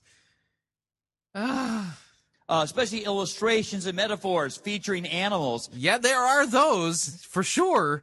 I think it's going to be a very vivid, a very creative series. It's going to stick in your mind and lodge in your heart in powerful ways. So I'm so glad you're here today. Yeah, that's right. We're gonna we're all gonna experience some animalistic life change today. There. Come back the next few weeks. It's going to be. I think I think this is going to be a seven week series, longest one we've ever had, because there's just so much good animal stuff in the Bible. So if you're a guest, welcome. I'm David Hughes, one of the pastors. We're thrilled you're here. If you are a first time person, you're a newbie. You got great, great timing. You're here as we launch this new series. So whether you're here at Sawgrass campus or you're watching at Sample Road, let's stop and celebrate Sample Road. What's up, Sample Road? Glad you're here. Or um, if you're watching online, glad you're with us as well.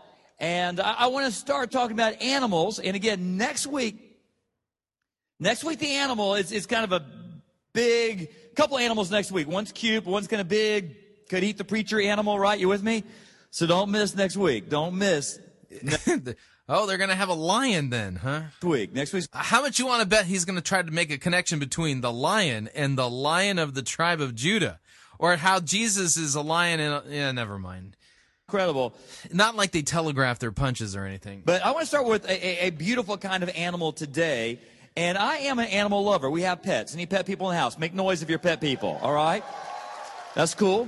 And by the way, if you're not into pets, like my, my dad, my dad's like the nicest guy on the planet, but he doesn't like dogs.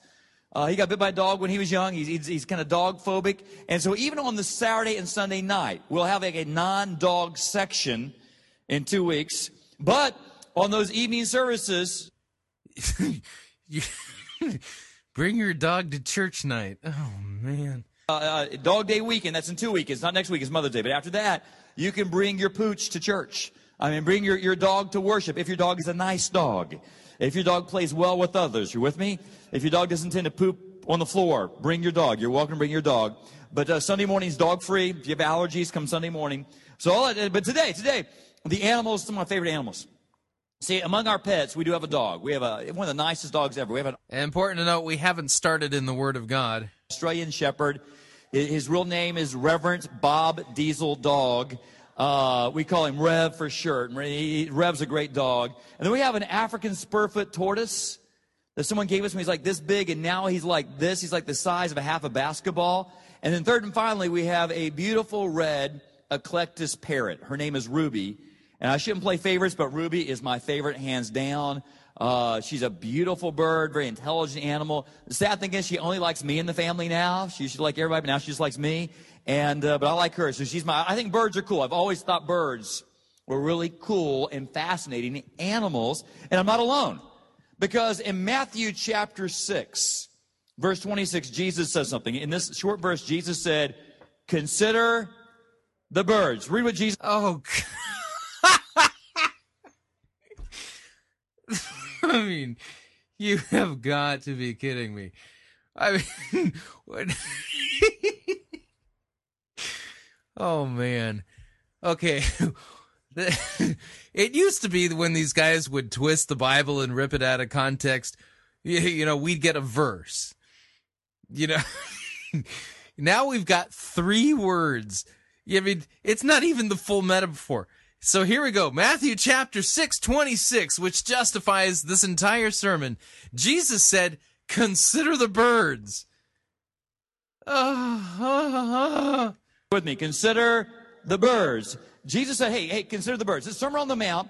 And as an illustration for God's protection, His love, and His provision, he said, think about the birds. Look at the birds. Consider the birds. And what he says is, you know, if God provides for birds, if God who loves birds provides and makes a way for birds, how much more is God going to provide for you? Because he loves you way, way more than he loves a bird.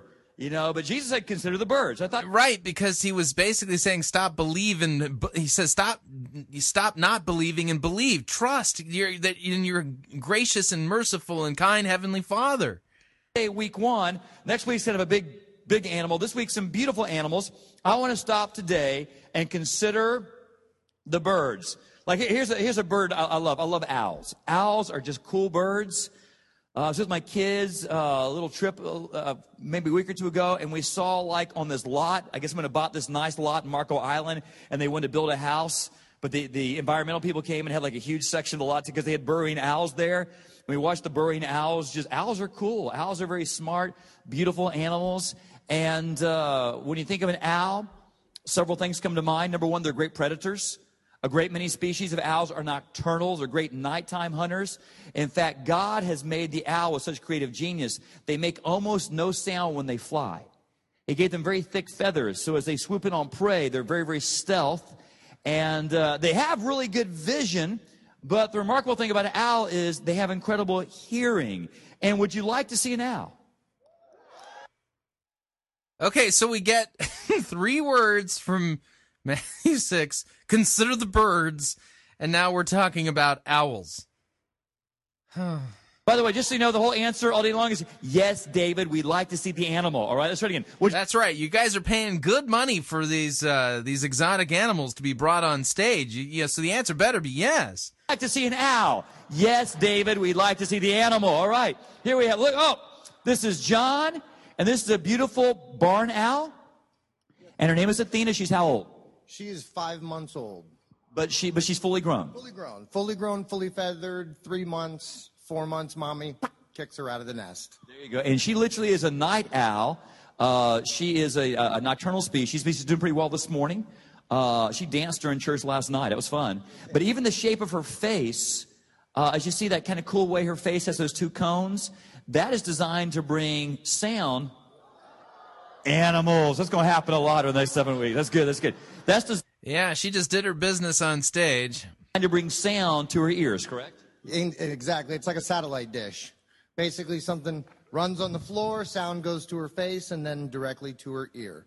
Phenomenal. Okay, well, we're good. Go ahead and take her off stage. That's Athena the owl, the barn owl, and a little souvenir. Little souvenir. It's all good. Just keep keep something in mind. If you uh, go old school when you're teaching the Bible, um, you don't have to worry about animals leaving droppings on stage. Just you know, saying you know, if if that's if animal droppings aren't your thing, just go old school and teach the Bible. You know, from large sections of Scripture in context, full counsel of the Word of God. You don't have to worry about animal droppings. Animals, all good. And by the way, I, I learned I learned last night. You guys will not be paying attention to me all, at all while I talk today. It's kind of fun. But the owl, traditionally, historically, has symbolized wisdom. You know, when we think of owls, we think intelligence, we think wisdom. Loudly say the word wisdom. Wisdom. There's several institutions of higher learning that their mascot are owls. Rice University in Texas, a great school, an owl. Florida Atlantic, right around the corner over here. FAU, they are the owls. And uh, owls symbolize wisdom. You know, the Bible values wisdom. Christian person read the book of Proverbs sometime. And Proverbs spends chapters celebrating wisdom. What is why don't you teach it? You know, I mean, you've got plenty of time there. You know, why don't you flip on over to the book of Proverbs? Maybe you can teach us a few chapters.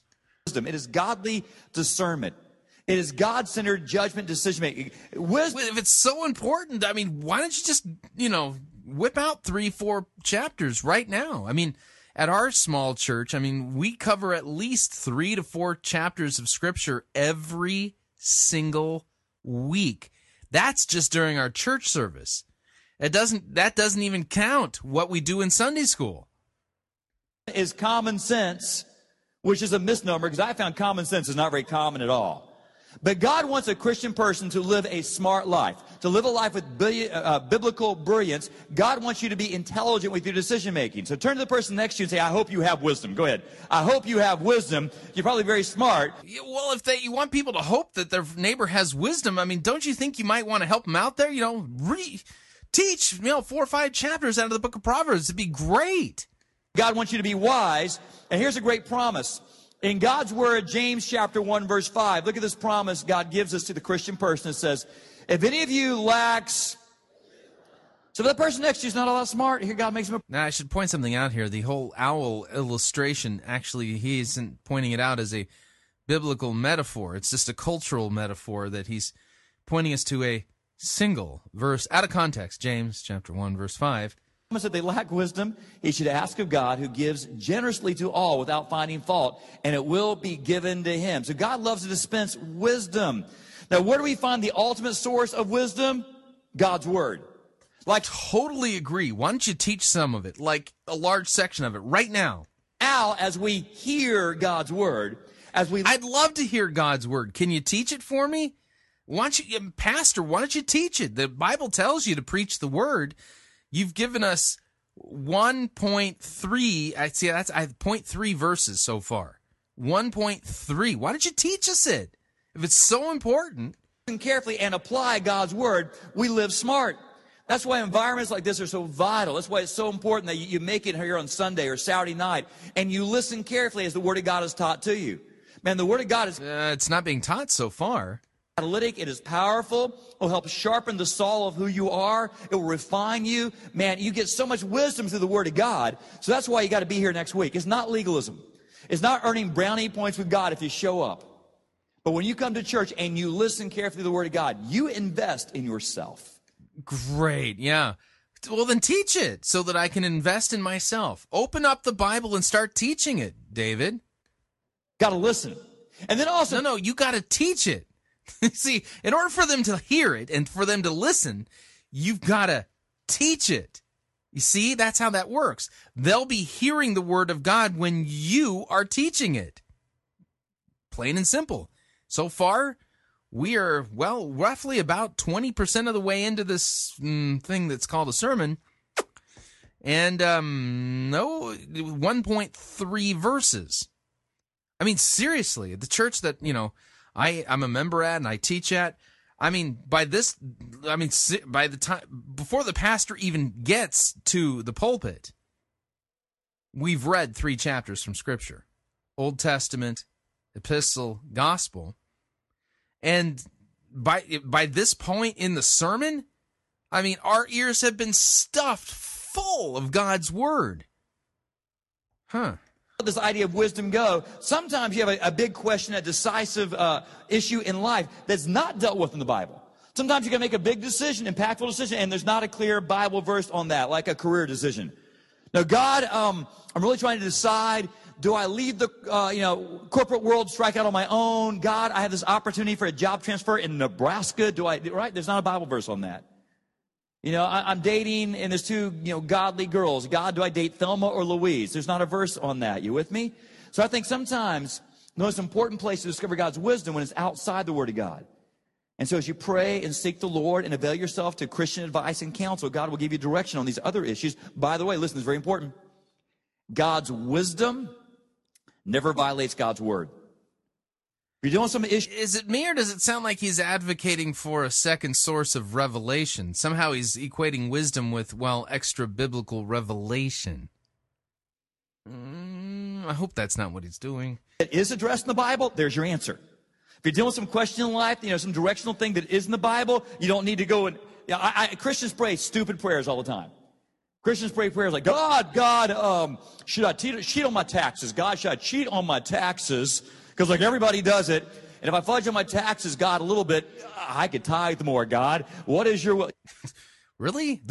That's a real conversation? I need to ask that because the Bible says, render unto Caesar the things that are Caesar. Amen? You know, honor authority. So God wants you to pay your taxes. All, don't cheat on your taxes. Uh, here- here- here's one. God, should I move in with my girlfriend? It's not just about sex, God, although we will be having sex, God, but it's, it's you know, we love each other. We, lo- I think she's the one. I think this thing is tracking for marriage. So we would have, you know, you don't buy a sports car without taking it for a test drive. God, is it your will I shack up with my girlfriend? Don't need to pray that prayer. Man, God deals with that in the book. It's a, right, he does. Can you read it for us? It'd be really great if you'd preach it.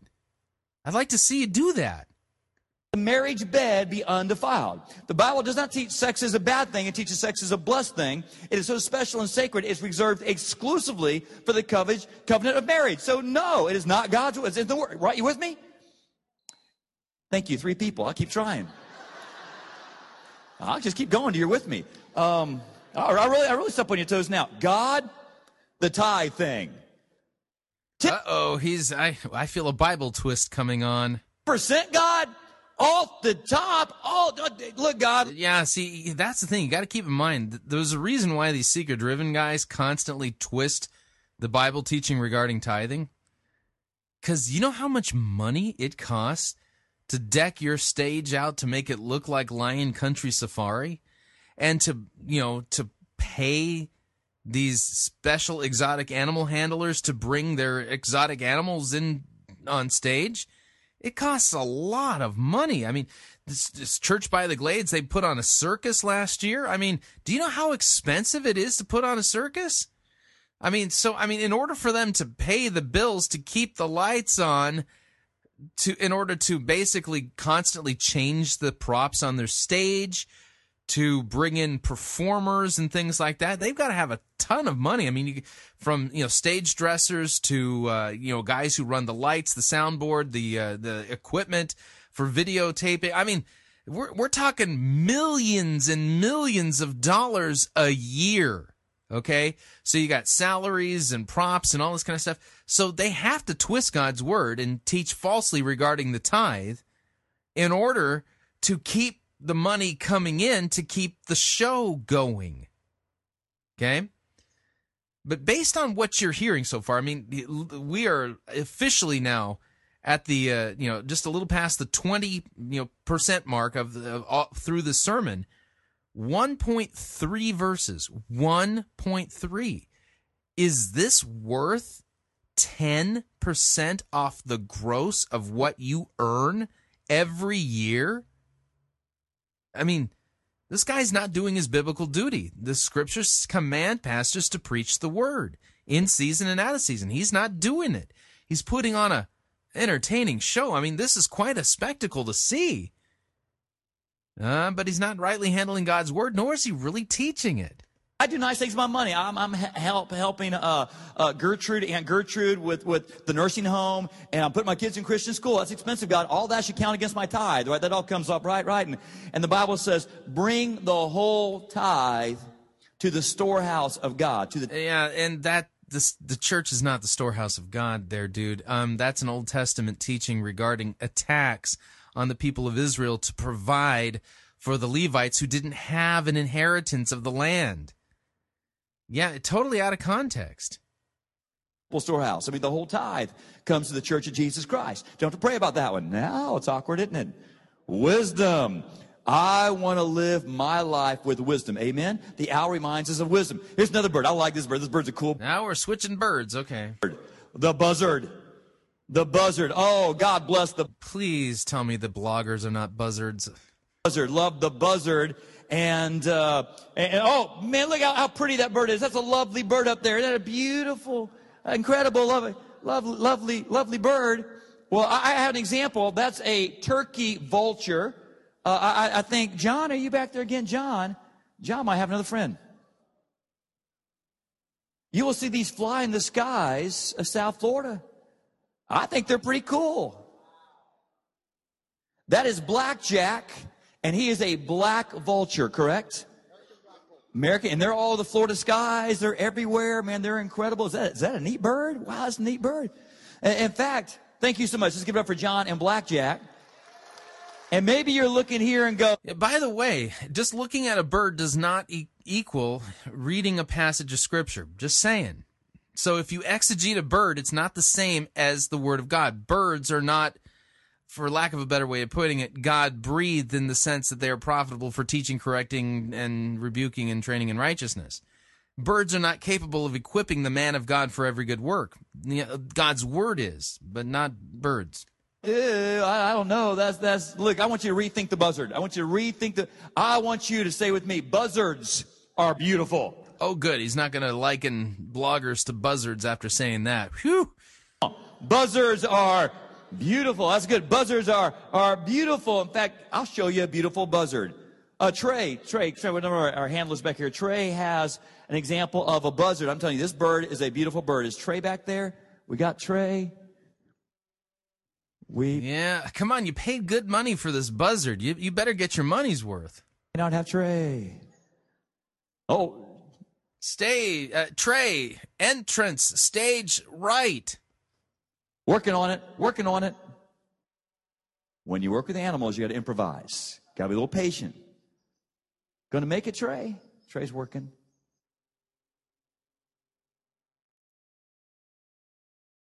Bashful Uh-oh. buzzard. We won't keep her out too long. Normally she does really good, though. Hey, Trey. And this is a European buzzard. I don't want to get too close because she's a little freaked out. She's about six years old. Six years old. And if we get out here and then get a good, good, good camera shot, she's pretty. She is beautiful. A European buzzard. That is a beautiful bird. Has a little wing damage. That's why she's with Trey. She cannot survive in the wild. These animals are all used to being in front of people. They're used for educational purposes, especially in schools. Because when you see animals up close, you tend to appreciate the environment more. You want to protect animals more. So again, there's lots of good purposes here. Let's, let's give it up for our European buzzard and Trey. What's her name? Flash. Name is Flash. Good name. All right, we'll let them go backstage again. But that's a beautiful buzzard. And some buzzards are not just beautiful in form, they are beautiful in function. You know what buzzards and vultures do? They are scavengers. It's okay. They just dropped the buzzard. Ah, then when your illustration drops to the floor, and hmm, They're old friends. They're old friends. They are scavengers, and God created a whole category of animals called scavengers to do what? To deal with the mess. Scavengers deal with the mess. You notice animals are messy. Life is messy sometimes. And so God in all the various ecosystems, you know, in the, in the oceans and on land, there's all these animals that scavenge. What do they do? They deal with decaying animals. Other animals die or they're killed. They clean up the mess. And that's what like a turkey vulture or a black vulture does. And that's an important thing in life because sometimes life gets messy. Now some of your lives are messy and they shouldn't be messy. It's unnecessary mess. You have messy dysfunctional relationships or messy finances because you're not vi- you're violating what God says to do. So I need a financial buzzard to come in and clean things up. Okay, yeah. His word, and we want to help you straighten up and clean out your mess. We don't judge messy people here. In fact, we love messy people. Sometimes though mess is bad. Sometimes mess is unnecessary because it's the product of laziness or sloppiness or foolishness. But Hmm. Eh, Do you, with, do you, what do you think it is? Do you think it's laziness, sloppiness, or foolishness that uh, we're now, you know, literally we're getting close to, you know, the forty percent mark here in this sermon, and um, we're not hearing the word of God. Which would you attribute that to? also a positive kind of mess. And scavengers like buzzards remind us to deal with the mess. Sometimes as you're moving forward in life, as you're growing, making progress in life, there's the byproduct of some residue. There's this little mess that you make. We built this building here on this campus. It was messy for a while. I went to my gym this past week. They're renovating. Some people complaining like it's messy here. I keep my equipment. Guess what? They're making progress in life. As you grow and advance and make progress, occasionally there's the residue of mess. That's not a bad mess. That's a good mess. In fact, God will bless that mess. You know, You got any Bible passages that say that? I, I'd like to see a few. Let me show you a verse in Proverbs. This is a a verse, a single solitary verse. So after this, we will be up to 2.3 verses. verse. Got to check it out carefully. It says in Proverbs 14, verse 4. It looks confusing, but stay with me. It says, Where no oxen are, the manger is clean, but much revenue comes by the strength of the ox. And you go, okay, Dave, what is this weird ox cow verse about? Simply, here's, here's what it says If you want milk, you get manure. Are you with me? Okay. I mean, you got a cow. Man, a cow's great. Oxen, man, you protein, you know, beef, milk, but they're messy animals. Most great things in life come with the residue of mess. My kids, my kids are awesome. My kids are cute. My kids are great. They're messy. They can blow up my house in 15 seconds. But praise God, I've been blessed with healthy kids with lots of energy. All right? So mess can be a good thing. And thank you to you here who have the ministry of dealing with mess. So what did that have to do with the buzzard again? I thought you said the Bible was chock full of bird illustrations and metaphors. people, man, you're wearing bright orange because you work in the That was an ox metaphor, you know? parking lots. Our parking lots would be a mess without you, especially last week when it rained cats, dogs, and other animals from the wild kingdom. Man, it was incredible. Yeah. So parking team, give it up for the parking team. Heroes that organize the me- We have nice people that deal with the facility if it gets messy, if you spill your coffee or something. Uh, we got nice people in kids stuff ministry because your kids are cute, but your kids are messy. And part of doing ministry to your kids is they deal with the mess. I mean, no one has the spiritual gift of changing diapers. But if you have the spiritual gift of loving two year olds, you deal with the mess. Amen? Jesus said, Consider the birds. We can learn so much from the birds. Consider the birds. Say it with me. Consider the birds. Yeah, he didn't. he wasn't go- go out and exegete buzzards and vultures and owls. That wasn't what he was telling us to do. Consider the birds. Next few weeks, man, we're going to let the animal kingdom help us as kingdom people to understand kingdom principles. Let's pray together, then we'll worship some more. Father God. Okay, now he's going to pray right here. And as soon as he's done praying, he's going they're going to launch into the Dumb and Dumber movie clip. No kidding. So it's like in Jesus name then Dumb and Dumber. I, the timing could not be worse. I thank you for the truth of your word. I'm so excited. I think the next week. Yeah, why are you thanking him for the truth of his word if you're not preaching it? I mean, if you really appreciate the truth of God's word, don't you think you'd be working your way through the whole thing, you know? here are going to just be epic and fun and very, very visual. Uh, our young people will learn. No one will come to church and forget what church is about. Parents will have teaching opportunity with their kids as they drive home. But guess what? It's not just for r- What are they supposed to teach them? Yeah, that sermon was for the birds. Kids is for us big kids too. Jesus, you are the master of the parable.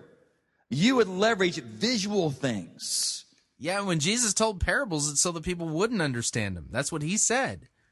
Sometimes animals to help us understand spiritual invisible things. So God help us to be wise, discerning, help us to deal with the mess, to recognize even positive things produces the byproduct and residue of a little fallout. Help us charge ahead as we grow and continue to accomplish great things in Jesus' name. Yeah, in Jesus' name. Now, that hey, by the way, was from the movie Dumb and Dumber. I kid you not. The, we we transition in Jesus' name. Now here comes the Dumb and Dumber clip.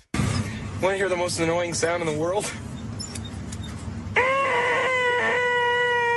Guys! Guys! Guys! Fellas, you think we could listen to the radio or something? Radio? Who needs a radio? Ready, Harry? Mock. Yeah. Ing. Yeah. Bird. Yeah. Yeah. Yeah. Mockingbird. Don't everybody have you heard? Have you heard? She's gonna buy gonna me a buy me a mockingbird. mockingbird. And if that mockingbird don't sing, Don't sing. she's gonna buy me a diamond ring. Diamond ring. And if that And if that diamond ring don't diamond- shine, Hey, Lloyd, look, there's some people want to ride too. pick 'em up.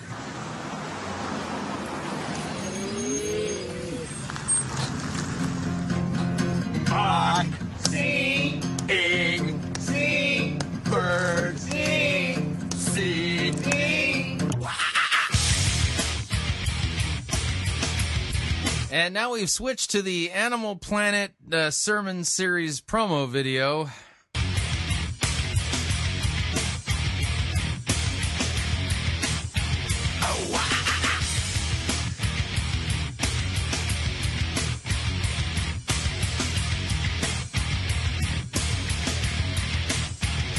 What you can't see is that there's various assorted footage of lions and caribou and you know the animals in motion. You know, some you know, lions chasing down small little animals and you know kangaroos fighting, zebras running from lions, wolves chasing, and there's a vulture, hyenas, and giraffe, buffalo. So what's up, Church by the Glades? I'm telling you, it's going to be a fun series. So much we can do with the motif of animals. So much in the Word of God about animals. Yeah, so far you've fallen flat on your face. I mean, 2.3 verses. So grab a bunch of these on the way out because it's easy. I mean, animal lovers will be intrigued. Uh, people maybe shot you down for a church invite before who are like animal crazy people. Well, especially dog crazy people.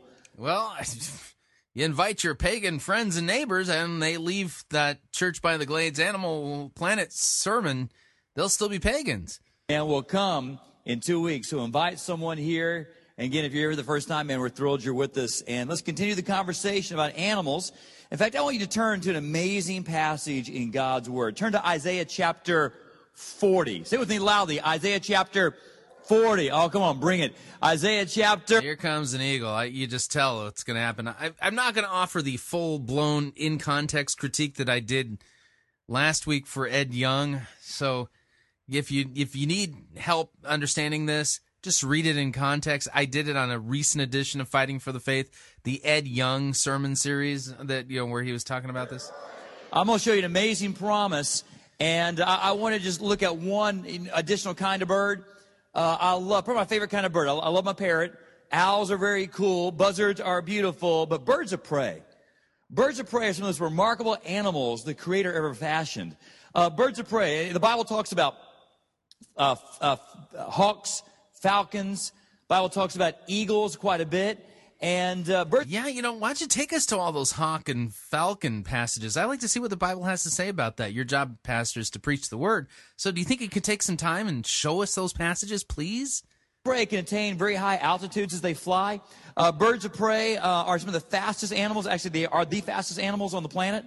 The fastest animal is not a cheetah. It's not a wahoo or mako shark as they swim.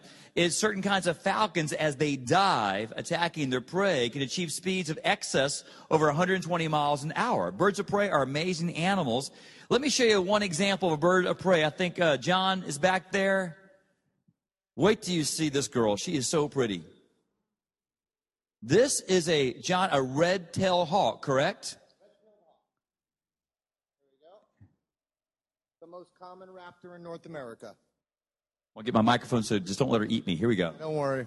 We haven't lost anybody in a couple of weeks, so we're doing good. Anyway, yeah, this is the most common raptor in all of North America. She's found in every state in the United States. Very, very cool. And here's the crazy thing about this, this bird. That's, that's a pretty big bird. And uh, before the service last night, I was asking John, I thought, wow, I wonder what it weighs. I was trying to ballpark. I figured maybe I was judging against a bonefish, you know, eight pounds, 10 pounds, uh, big bass. And she said she only weighs what? Two and a half pounds. Isn't that incredible? That God made this, this big, beautiful animal so light that it could fly. The bones are actually hollow. And so it's a beautiful animal, and I think she's going to stay here out here with us, correct? All right, we're going to try to keep her out here to get us animals, so you never know what's going to happen. And again, I found that teaching so far this weekend is like when you talk to your kid and they have their cell phone, they're kind of like halfway paying attention to you, and that's okay. So that's good. Hey, we're in Isaiah chapter 40, and there's so many facets of a bird of prey, like a hawk, a falcon, or an eagle we could focus on. But I want to talk about the vision. When God created. Uh, no, same bad point. Eagle. Eagles have such amazing powers of vision that God gave the eagle five times more visual cells per square millimeter of eye tissue than he gave a human being. So meaning this, I might have a much bigger eye than an eagle, but an eagle can see way bigger than me. Uh, some scientists think that eagles can see a field mouse in six inches of grass at 600 feet. Read another place that they could see a, a trout, like a, an 18 inch trout, jump out of the water five miles away. Eagles and falcons, hawks have incredible vision. When I say three, loudly say the word vision. One, two, three. Vision. See, God wants you to have remarkable vision.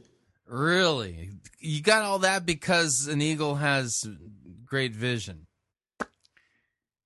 Oh boy. Not your eyesight. God could care less if you're 20/20 or not, whether you wear contacts or bifocals. Spiritual vision. God has, in fact, a vision for your life. God has uh, really. Oh wow. A, a vision. God has a purpose. God has a divine dream. God has a supernatural script for your life. He has this plan for your life, this vision.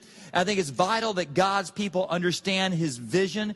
You see, I believe with all my heart, God has a vision for this church. Mm, I'm glad you believe that. Um, can you show me that from the Bible, please?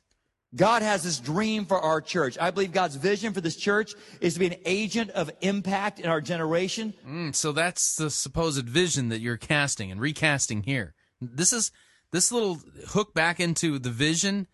This is part of casting vision. You got to continually recast it for great, great good in this community and in the world. I believe. Uh, actually, the job of the church is to proclaim repentance and the forgiveness of sins in Jesus' name and make disciples of all nations. Do you think that the 2.3 verses that you've cited so far qualify as meeting the minimum requirement to really creating good, mature, in depth, doctrinally discernment, biblically literate disciples of Jesus Christ? With all my heart, God has a vision for Church by the Glades, but I also believe God has a vision for you. God has a remarkable vision for your life in discovering, listen, Christian person, discovering and pursuing God's vision is vital. You stay in Isaiah chapter, and I'll show you something the Bible says. Look at this promise in Proverbs chapter 28, verse 18. I'll- Yeah, it's 29, verse 18. the King James, it says, where there is no vision, one more time, where there is no vision, the people perish. Yeah, out of context. I, I have to tackle this one, by the way. Proverbs 29. We've talked about this on other editions of Fighting for the Faith, but I think it's important in this context to take a look at it. Ch- chapter 29 of Proverbs, verse 18. From the English Standard Version, he was quoting from the KJV on purpose. One of the things I've noticed about this sermon by David Hughes, he's doing the Rick Warren technique. He quoted from the, he's quoted literally from the NASB, from the uh, New King James, and the King James. So he's quoting from multiple quote translations at this point. Why? Because he wants to make his point and not let the Bible make its point. Okay? Proverbs 29 verse 18 does not say that, you know, that where there is no vision for your life, you know, some God ordained vision or purpose that God has for you, then people perish. When you read it in its fuller context in a good translation, it makes perfect sense. Proverbs 29 18, where there is no prophetic vision, the people cast off restraint, but blessed is he who keeps the law, the Torah. Where do we find prophetic vision? Answer in the scriptures, in the Torah, the prophets, the writings from the uh, from the Gospels, the uh, the Book of Acts, the epistles.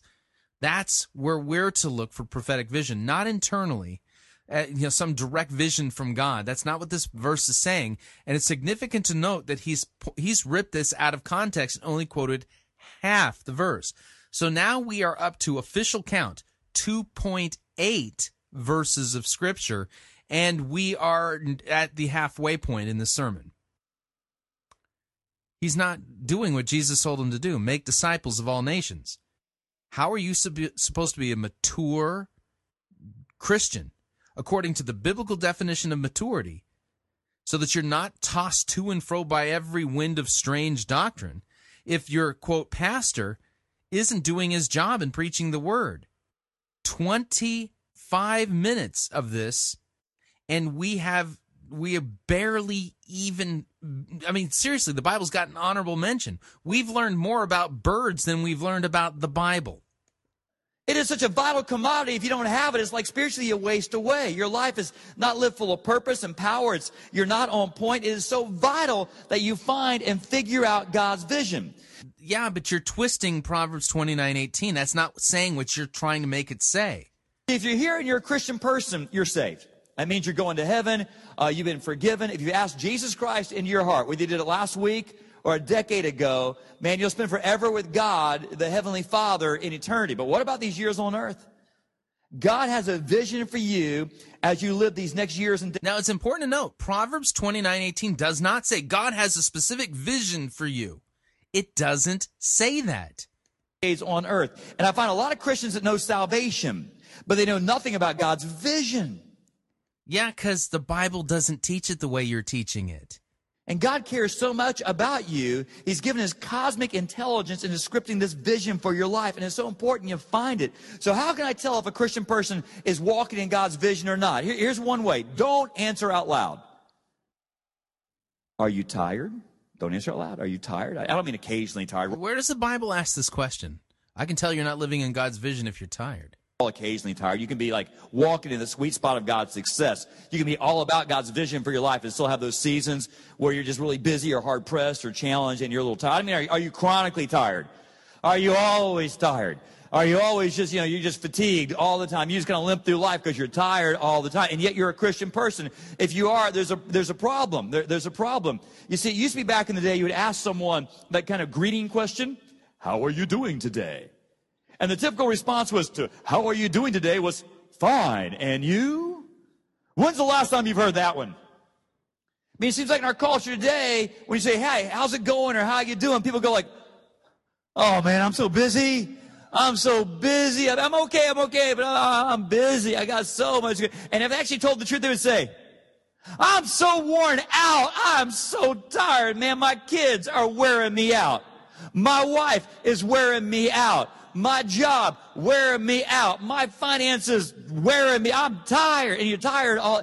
If you're a Christian person and you're chronically fatigued or frustrated, my guess is, listen, this is important. You have not aligned My guess. He, the Bible doesn't teach this. It's just his best guess.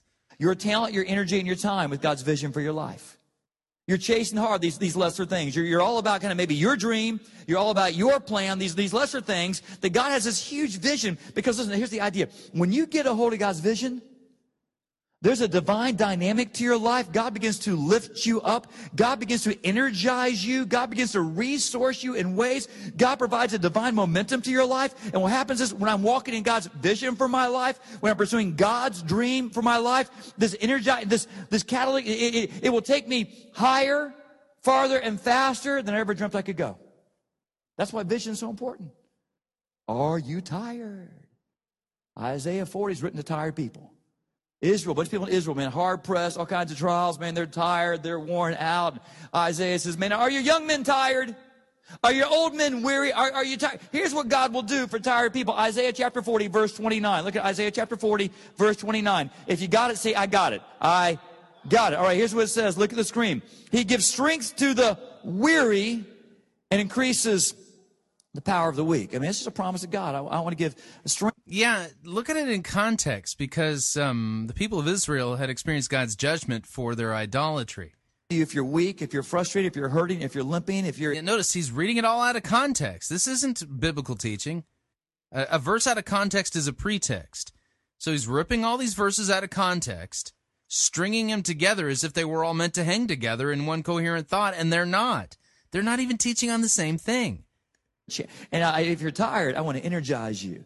I energize you by way of, of latching onto my vision. God has a vision for your life. So where do you find God's vision for your life? How? By the way, that was eisegesis. That's reading into the text. Exegeting, you know, the word ek means to it means out to read out of the text. Eisegesis comes from the Greek word eis to read into the text. N- Isaiah 40, 29 doesn't say God wants to give you his vision so that you're not tired. Okay? Let me put this back in just a little bit of context. Okay? Isaiah chapter 40, verse 1 sets the context. Okay? Actually, it goes back to chapter 39, but God says, Comfort, comfort my people, says your God. Speak tenderly to Jerusalem and cry to her that her warfare is ended, that her iniquity is pardoned, that she has received from the Lord's hand double for all of her sins. So the idea here in when you look at the fuller context is not that God's calling Israel to embrace his specific and unique vision for their life because they're tired and worn out because they're trying things their way. No, he's judging them for, for their idolatry and turning from God and worshiping false gods. And God judged them, gave them double for their iniquity. And now he's saying, speak tenderly. This is the gospel spoken to those whom God has crushed and punished so that they would repent and be forgiven. Okay? So by the time we get to verse 29, a lot has been going on here. And it says that God, the Lord, gives power to the faint, and to him who has no might, he increases strength. Right? That's what's going on here. Even youths shall faint and be weary, and young men shall uh, fall and be exhausted. But they who wait upon the Lord shall renew their strength.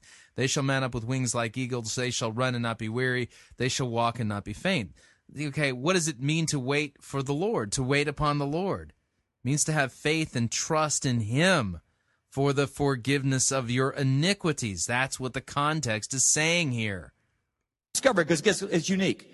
It's not a one size fit all kind of thing. God customizes his vision or his script or his dream for every individual. His dream for me, different than his dream for you. But you find God's dream. This is, he's not engaging in biblical teaching. This is really an abomination. This is almost Joel Osteen like. It's a powerful thing. So where do you find it? Here is the main verse. It's Isaiah chapter 40, verse 31. And this, this verse, if you're smart, will knock you out. This is such a powerful verse. Isaiah chapter 40, verse 31. Here's part A, if you will, on the screen. But those who, one more time, but those who, excellent. Now, if you have your Bible open, it might say those who wait upon the Lord, or it might say those who trust in the Lord. All those translations are accurate. The Hebrew word is a very diverse word. It means to hope, it means to trust, it means to wait on God, expecting great things. You trust in God. Listen, this is not a big surprise, but God's vision comes from God. Now, if you get a hold of God's vision, but those who hope in the Lord will renew their strength. He keeps inserting vision into this passage, and it's not there. Look it up in context. You will see nothing mentioned about vision here. So if you're tired or fatigued or worn out with life or weary with life or just kind of all the time, you're chronically, God wants to renew your strength. The Hebrew word there for renew means to actually exchange His strength for your strength. But you got to trust in the Lord. God's vision comes from God. No surprise there. God's vision comes from God. But here's a silly thing. I, so it's not trusting in the Lord for His vision. It's trusting in the Lord for forgiveness from your iniquities. Lots of Christians, they're not all about discovering pursuing and finding God's vision. They spend a lot of time trying to convince God they have the best vision for their life. Good night.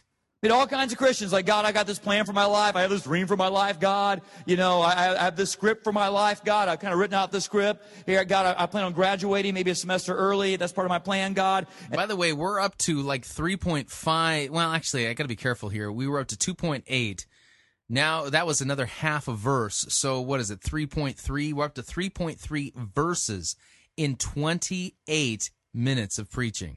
I, I want to be married, God, by age 25, surely by age 30. God, I want to get a really good job. I want to be not filthy rich, but very, very comfortable. I'd like to have my own home in that nice neighborhood, drive an SUV, get a second home and a boat. It's important to note that of the 3.3 verses read in this quote sermon, none of them were in context. In the keys. And he's eisegeting and twisting now. Uh, I know it means I'm, I'm away from church a lot of weekends, but I watch online if I can, right? And then I will retire at age 50 because age 50 is really, really old. So, God, here's my plan for my life. If you will just kind of sign off, God, if you'll initial here and initial here and initial here and sign there. And so, God, I'm going to write the script, but I'm giving you kind of script approval. You're laughing, but that's what you, you do. A lot of people decide. This has nothing to do with Isaiah 40.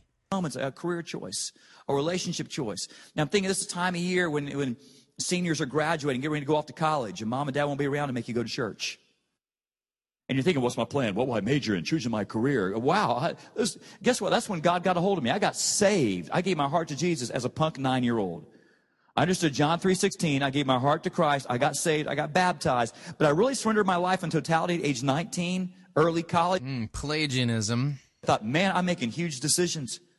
I got to choose a major. I'm choosing my career. I might meet my spouse. Now, I was no dummy, but I thought I need all the outside help I can get all the wisdom I can get and start thinking, who has a better plan for David's life? David or God? Who has a better vision for? Because I have my dreams. Who has better dreams? Me or God? So if you're in any to place, do I retire early? Do I remarry? Do I This isn't biblical teaching.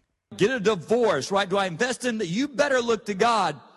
Because God has a better, if you're, Listen, if you were following God's dream for the role of a pastor, you'd be preaching the word because God's word tells you to do that. But you're not doing it. you're that senior and you're graduating. So don't sit here and tell me how you embrace God's dream for your life. You sit in the office of pastor. Your job is to preach the word, the full counsel of the word of God. You're not doing your job. So you're not embracing God's dream. You're rejecting it and, sub- and basically substituting your own. know you're all accomplished and smart. You got this plan, woohoo, for your life. You ever look at God? Because God's vision for your life is bigger and better. His dream will take you higher. Can I, just make the case, because you don't want to go at God's plan, you're a Christian? Here's why you should go at God's plan. You're probably very, very smart. You're probably smarter than me. I'm no dummy, but you're smarter than me. You probably have an IQ 155. You're maybe the smartest person out of 6,000 people that will come to church this weekend on this campus. 6,000, right? You're the smartest, smartest one. You, 100, wow, high IQ. Guess what? God's smarter than you are. I don't mean to offend you, but it's kind of obvious that the cosmic genius Wow, there's a deep thing. Yeah, no kidding. Really? I had no idea. is smarter than you. I mean, you have that high. I, you know, listen, you know, David, if you really believe this, you'd stop teaching your wisdom and teaching God's from His Word in context.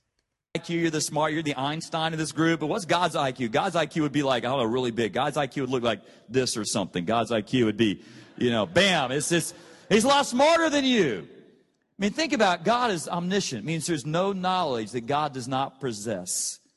It's impossible for God to be surprised because he knows the future with perfect clarity. It's impossible for God to learn because he's author and creator of all knowledge. Well, it's good to know that you're not a process theologian. That's fine. But again, your job's to preach the Word. We are 31, almost 32 minutes into this.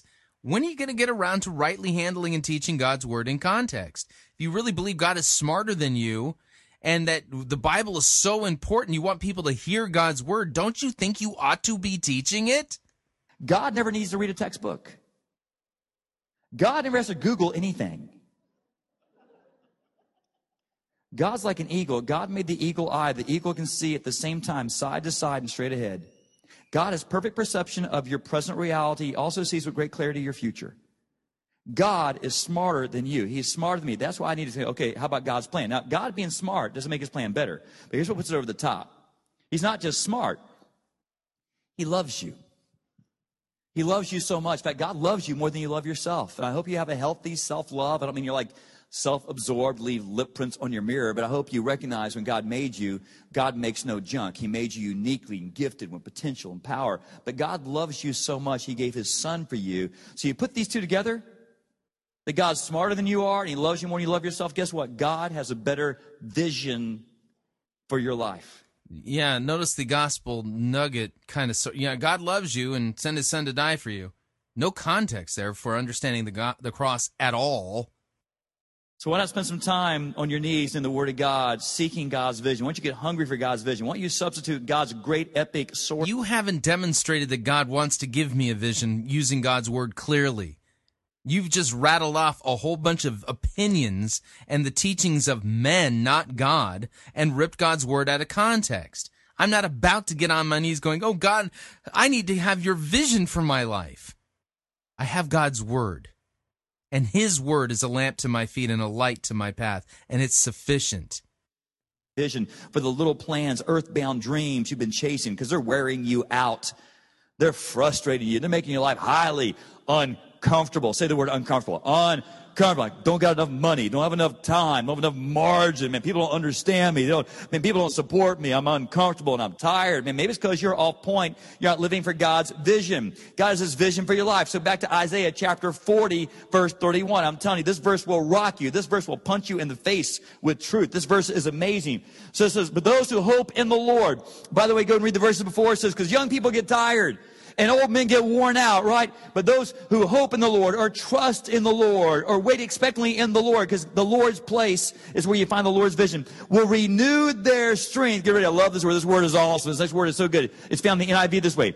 They will well, that was really good reading. That was good reading. Let's do it one more time, even bigger and louder. All right, right? Uh, renew their strength. They will. One more time. They will. Personalize. God wants me to. Here's what the eagle is so helpful. Um, like all birds fly, right? Like almost. I mean, ostriches don't fly, penguins don't fly, but almost all birds fly. But some birds fly better than others. Some birds fly, but it's not real pretty when they fly. Birds of prey, man, they they they're, they're incredible when they fly. But but other birds fly. Some some birds, uh, how do they fly? Here's how they fly. They fly by expending all kinds of energy, generating lift and forward momentum by frantically flapping their wings. I mean, some birds are just like you. Don't hit your neighbor, but do that with me. Go on, do do it, flap, flap, go on, go flap, do it, do it, flap, flap, flap, flap, flap, right, right, that's, that's good. Maybe you want to hit your neighbor. Go ahead, whack them. That's good. Um, all right, they, they do that. Some birds, and some birds, you know, I mean, they do okay like that. Uh, that's, that's, that's, I'm not sure that's not how eagles fly, but that's, that's, that's how most birds fly. And some, some birds fly ugly. Like, ever watch like a waterfowl, like a coot try to fly? They're not very graceful. Ever watch like a quail? They're a great sporting bird, but they, they don't fly well. A chicken. A chicken should be embarrassed to fly. Right? And they do fly, to their credit, they do fly. But you ever watch a chicken get startled and try to fly? They don't go very far, they don't go very high, and it's just ugly, man. They, they, they're crazy energy, man. They're going crazy. They're flapping their wings, making all kinds of noise, squawking feathers are flying. You're like, oh God. And no one ever to compliment you, to inspire you, says, I hope someday you fly like a chicken. Right? No one ever does that. God's word doesn't say, though, you know, if you, look to the Lord and you find his vision, you know, you will mount up with wings like chickens. No one's studying that verse. But God chooses a bird of prey. And notice the language selected by the Holy Spirit there, the careful language. In, let me put that verse back up. Yeah, don't sit here and say the careful language given by the Holy Spirit because you've taken the passage out of context. And as a result of it, you're not teaching it accurately or correctly. You're twisting it and you're inserting a teaching in there that is not in there. If you were to really truly be dedicated to carefully paying attention to the language, then you would have paid attention to the context and not done what you did. That verse one more time. But those who hope in the Lord will renew their strength. They will what? So an eagle flies, yes, initially to overcome inertia and gravity, they do flap their wings. But ever watch an eagle? As they attain those incredible altitudes, they fly higher than other birds. Eagles soar. When eagles fly, it, it looks, it looks like this. They glide beautifully. Again, they flap their wings some initially, but then they just, they just fly. Here it is. This is the big, if you're smart, if you have that high IQ, you're going to be with me. Here's the big idea for the day. Here's the cool thing about the vision of God. When you follow the vision of God, when you pursue the vision of God, you're like an eagle when it soars. An eagle when it soars kind of glides. It harnesses up currents of air. It rides upon, it leverages um, thermal updraft in the atmosphere. It's a very smart and easy way to fly. It spends very little. Now we're exegeting how the eagle flies. We're not exegeting God's word. Again, 3.3 verses out of context, eisegesis and total twisting of Isaiah 40. It can spend hour upon hour in the heights of the heavens. Here's what an eagle does. It takes advantage, it harnesses a force greater than and outside of itself. And it does not merely fly, an eagle soars. And God has called you not merely to fly, but to soar. To harness a divine power bigger than and outside of yourself. When you harness the vision of God, He brings these things to your life. hmm Yeah, this is not what Isaiah 40 teaches at all about harnessing the vision of God. This is not a biblical teaching. He brings divine momentum. He br- brings his own resourcing, inspiration, challenge. It's catalytic. You are the person riding a divine force that will take you higher, further, and farther than you ever dreamt you can go. Your dreams are small, sedentary, pedestrian, and Wow. Narcissism now. bound. God wants you to soar on his vision to the highest heavens. He didn't say fly like a chicken.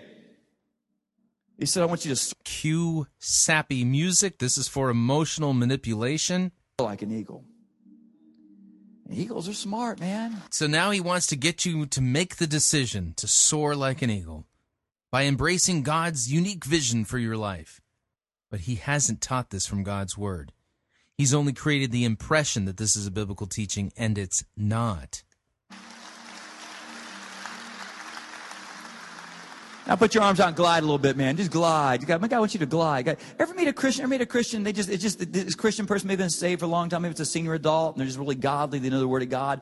And they're just going to do life like this. They, they just kind of, they have a flow. They have a divine rhythm to their life. They have a, they're centered. They have this peace. And they got their issues and problems and challenges. They just don't wear them out. They walk in the joy of the Lord. That is someone who's found God's purpose. That's someone who's chasing God's vision. You chase God's vision, yet sometimes you got to flap your wings, but other times you just soar on the power of the Holy Spirit in your life as He takes you higher.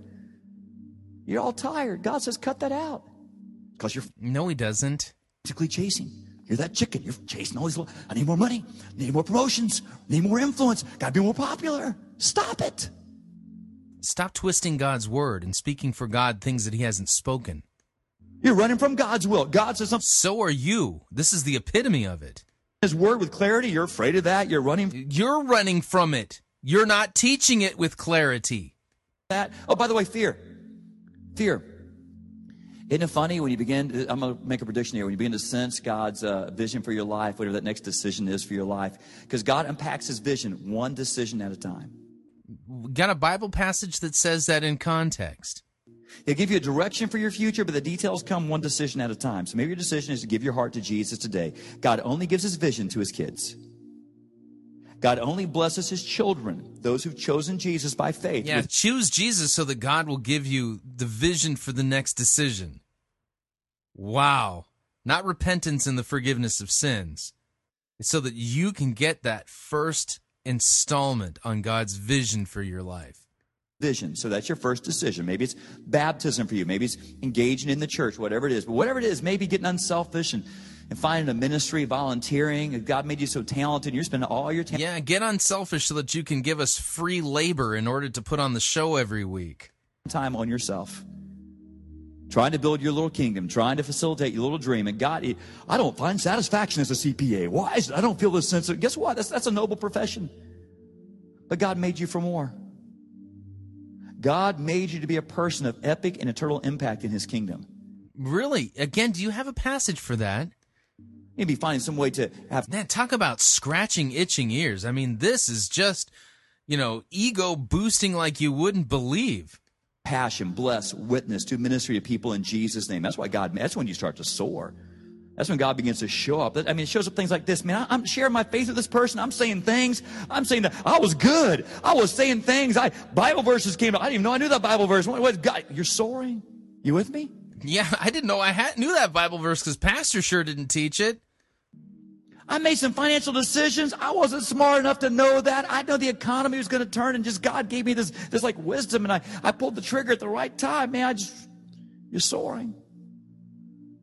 But the enemy is so concerned you'll discover God's vision. Listen, this is very important. He will attach a fear to the very thing God calls you to do. I mentioned this on Easter. You kind of sense the voice of God, the vision of God, then you hear a second voice right away. That voice will try to talk you down from the very thing God wants you to do. That second voice comes to play right away. And that's always a voice of fear. It's a voice, of inadequacy. God, I'm not sufficient. God, I, I'm not experienced enough. Or is that voice, you can't trust God. God's a cosmic killjoy. As soon as you say yes to God, God's going to take away all your fun, all your joy, right? It's, that's not the attitude of a good father.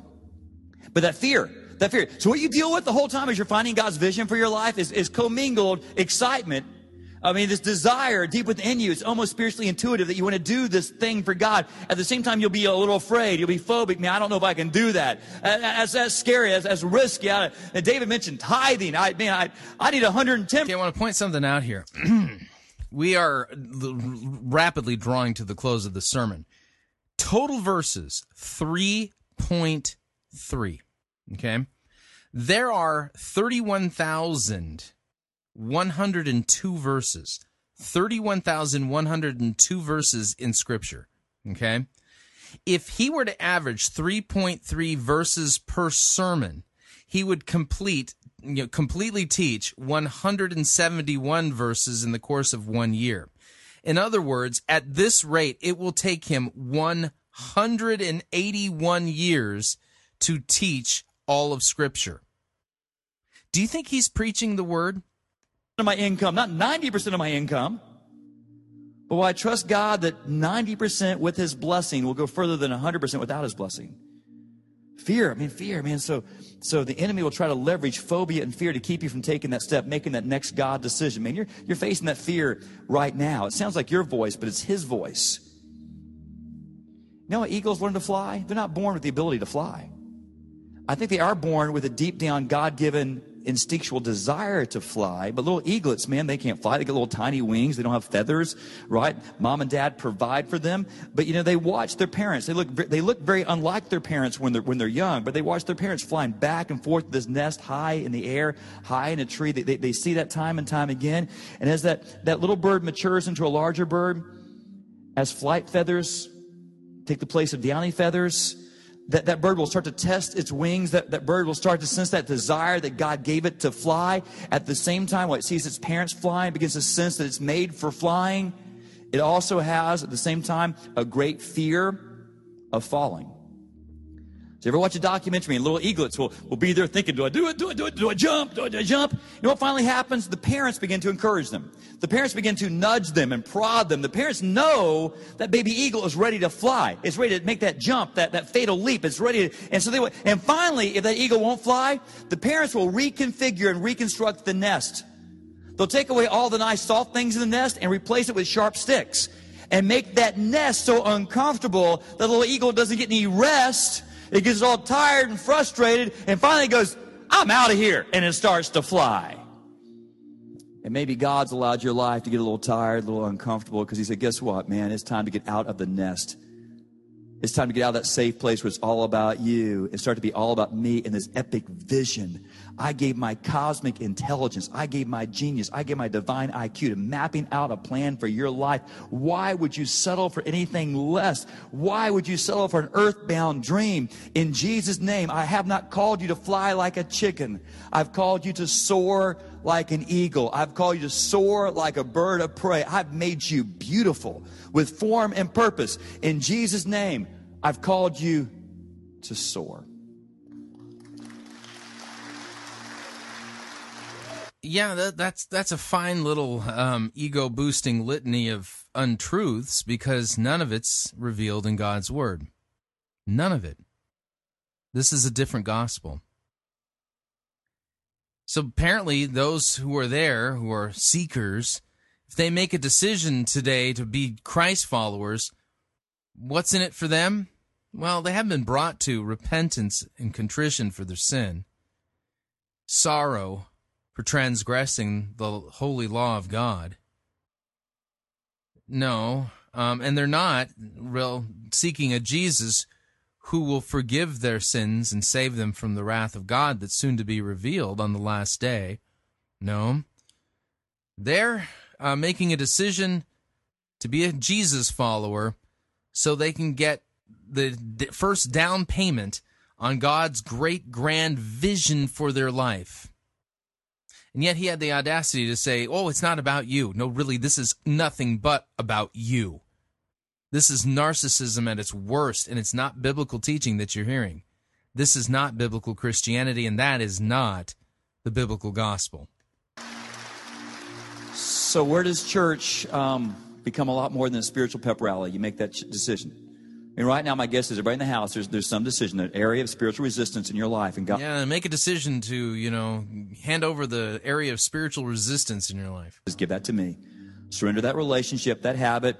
Step up, volunteer, do that thing. I know it's scary. That's the enemy. I mean, he's so afraid. Yeah, we need lots of free labor here in order to keep the show going and your tithe. You need to pay for the privilege to be a volunteer. Fly. He's so afraid you'll fly. You start flying, man. You start soaring for me. You do his kingdom more damage. People will follow you in flight. I mean, he's so terrified you're going to do this thing. It's, it's phobic, man. You're like a baby eagle. Got to take that step. I'm going to pray you take that step. For someone is to give your heart to Jesus Christ today. Both campuses, nice people, will be by the edge of the stage to help you navigate that all important spiritual decision. But wow, that all important spiritual decision. Come sign on the dotted line so that you can get a, you know, the first installment on God's grand vision for your life. Today, you can walk out of here knowing you're saved, forgiven, part of the family. Forgiven from what? Why you, you keep saying forgiven? Forget what do I need to be forgiven of? Doesn't mention sin or the wrath of God. God. For someone else, I don't know what it is. It's a big decision. It's obedience. It's a ministry. It's volunteering. It's laying aside a. Ha- There's that volunteer. Yeah, they, they need lots of free labor. It's actually it's better than free labor. You need to tithe off the gross and come volunteer and work for free at the church. You're paying for the privilege to work there. But whatever it is, make that decision. Are you tired? Are you weary? Yeah, from this false teaching, absolutely. The scripture says, young men grow tired and old men grow faint. But those who wait upon the Lord, those who trust in the Lord will mount up. They will soar with wings like eagles. They shall run and not grow weary. Yeah, you don't even know what Isaiah is about, do you? They shall walk and not grow faint. Why did Jesus say, Come to me, all you who are weary and heavy laden, and I will give you rest? He wasn't talking about vision. He didn't mean sedentary rest. You just sit there on your spiritual sofa and do nothing. He says, No, no, no, no. I'm going to lift you up. I'm going to provide the spiritual upcurrents of the Holy Spirit. You will soar and you will attain heights you never. Now we're really engaging in eisegesis. I will take you farther and higher and further you ever dreamed possible. That is my be all that you can be for your life. It is epic. And all God's people loudly said, No. I sorry you've lost the privilege for an amen there. Wow, that was bad. All right, so uh yeah, chalk another bad sermon up to the seeker driven guys. Yeah, I'm pretty convinced that the entire lot of them needs to be sent back to seminary to remedial hermeneutics class. Um, wow, that was pretty bad. Again, at that rate, 181 years to work for the through the full counsel of the Word of God. You think any of the folks there at CB Glades will be alive in 181 years? That's about how long it's going to take him to work through the whole Bible. But how much do you want to bet he's going to avoid all the other passages like the plague? 171 verses per year at this rate. 171 per year. That's far, far, far from what Christ has commanded his pastors and teachers to be doing. Pray for the folks there at Church by the Glades. They're being deceived and driven by a wolf. Sad.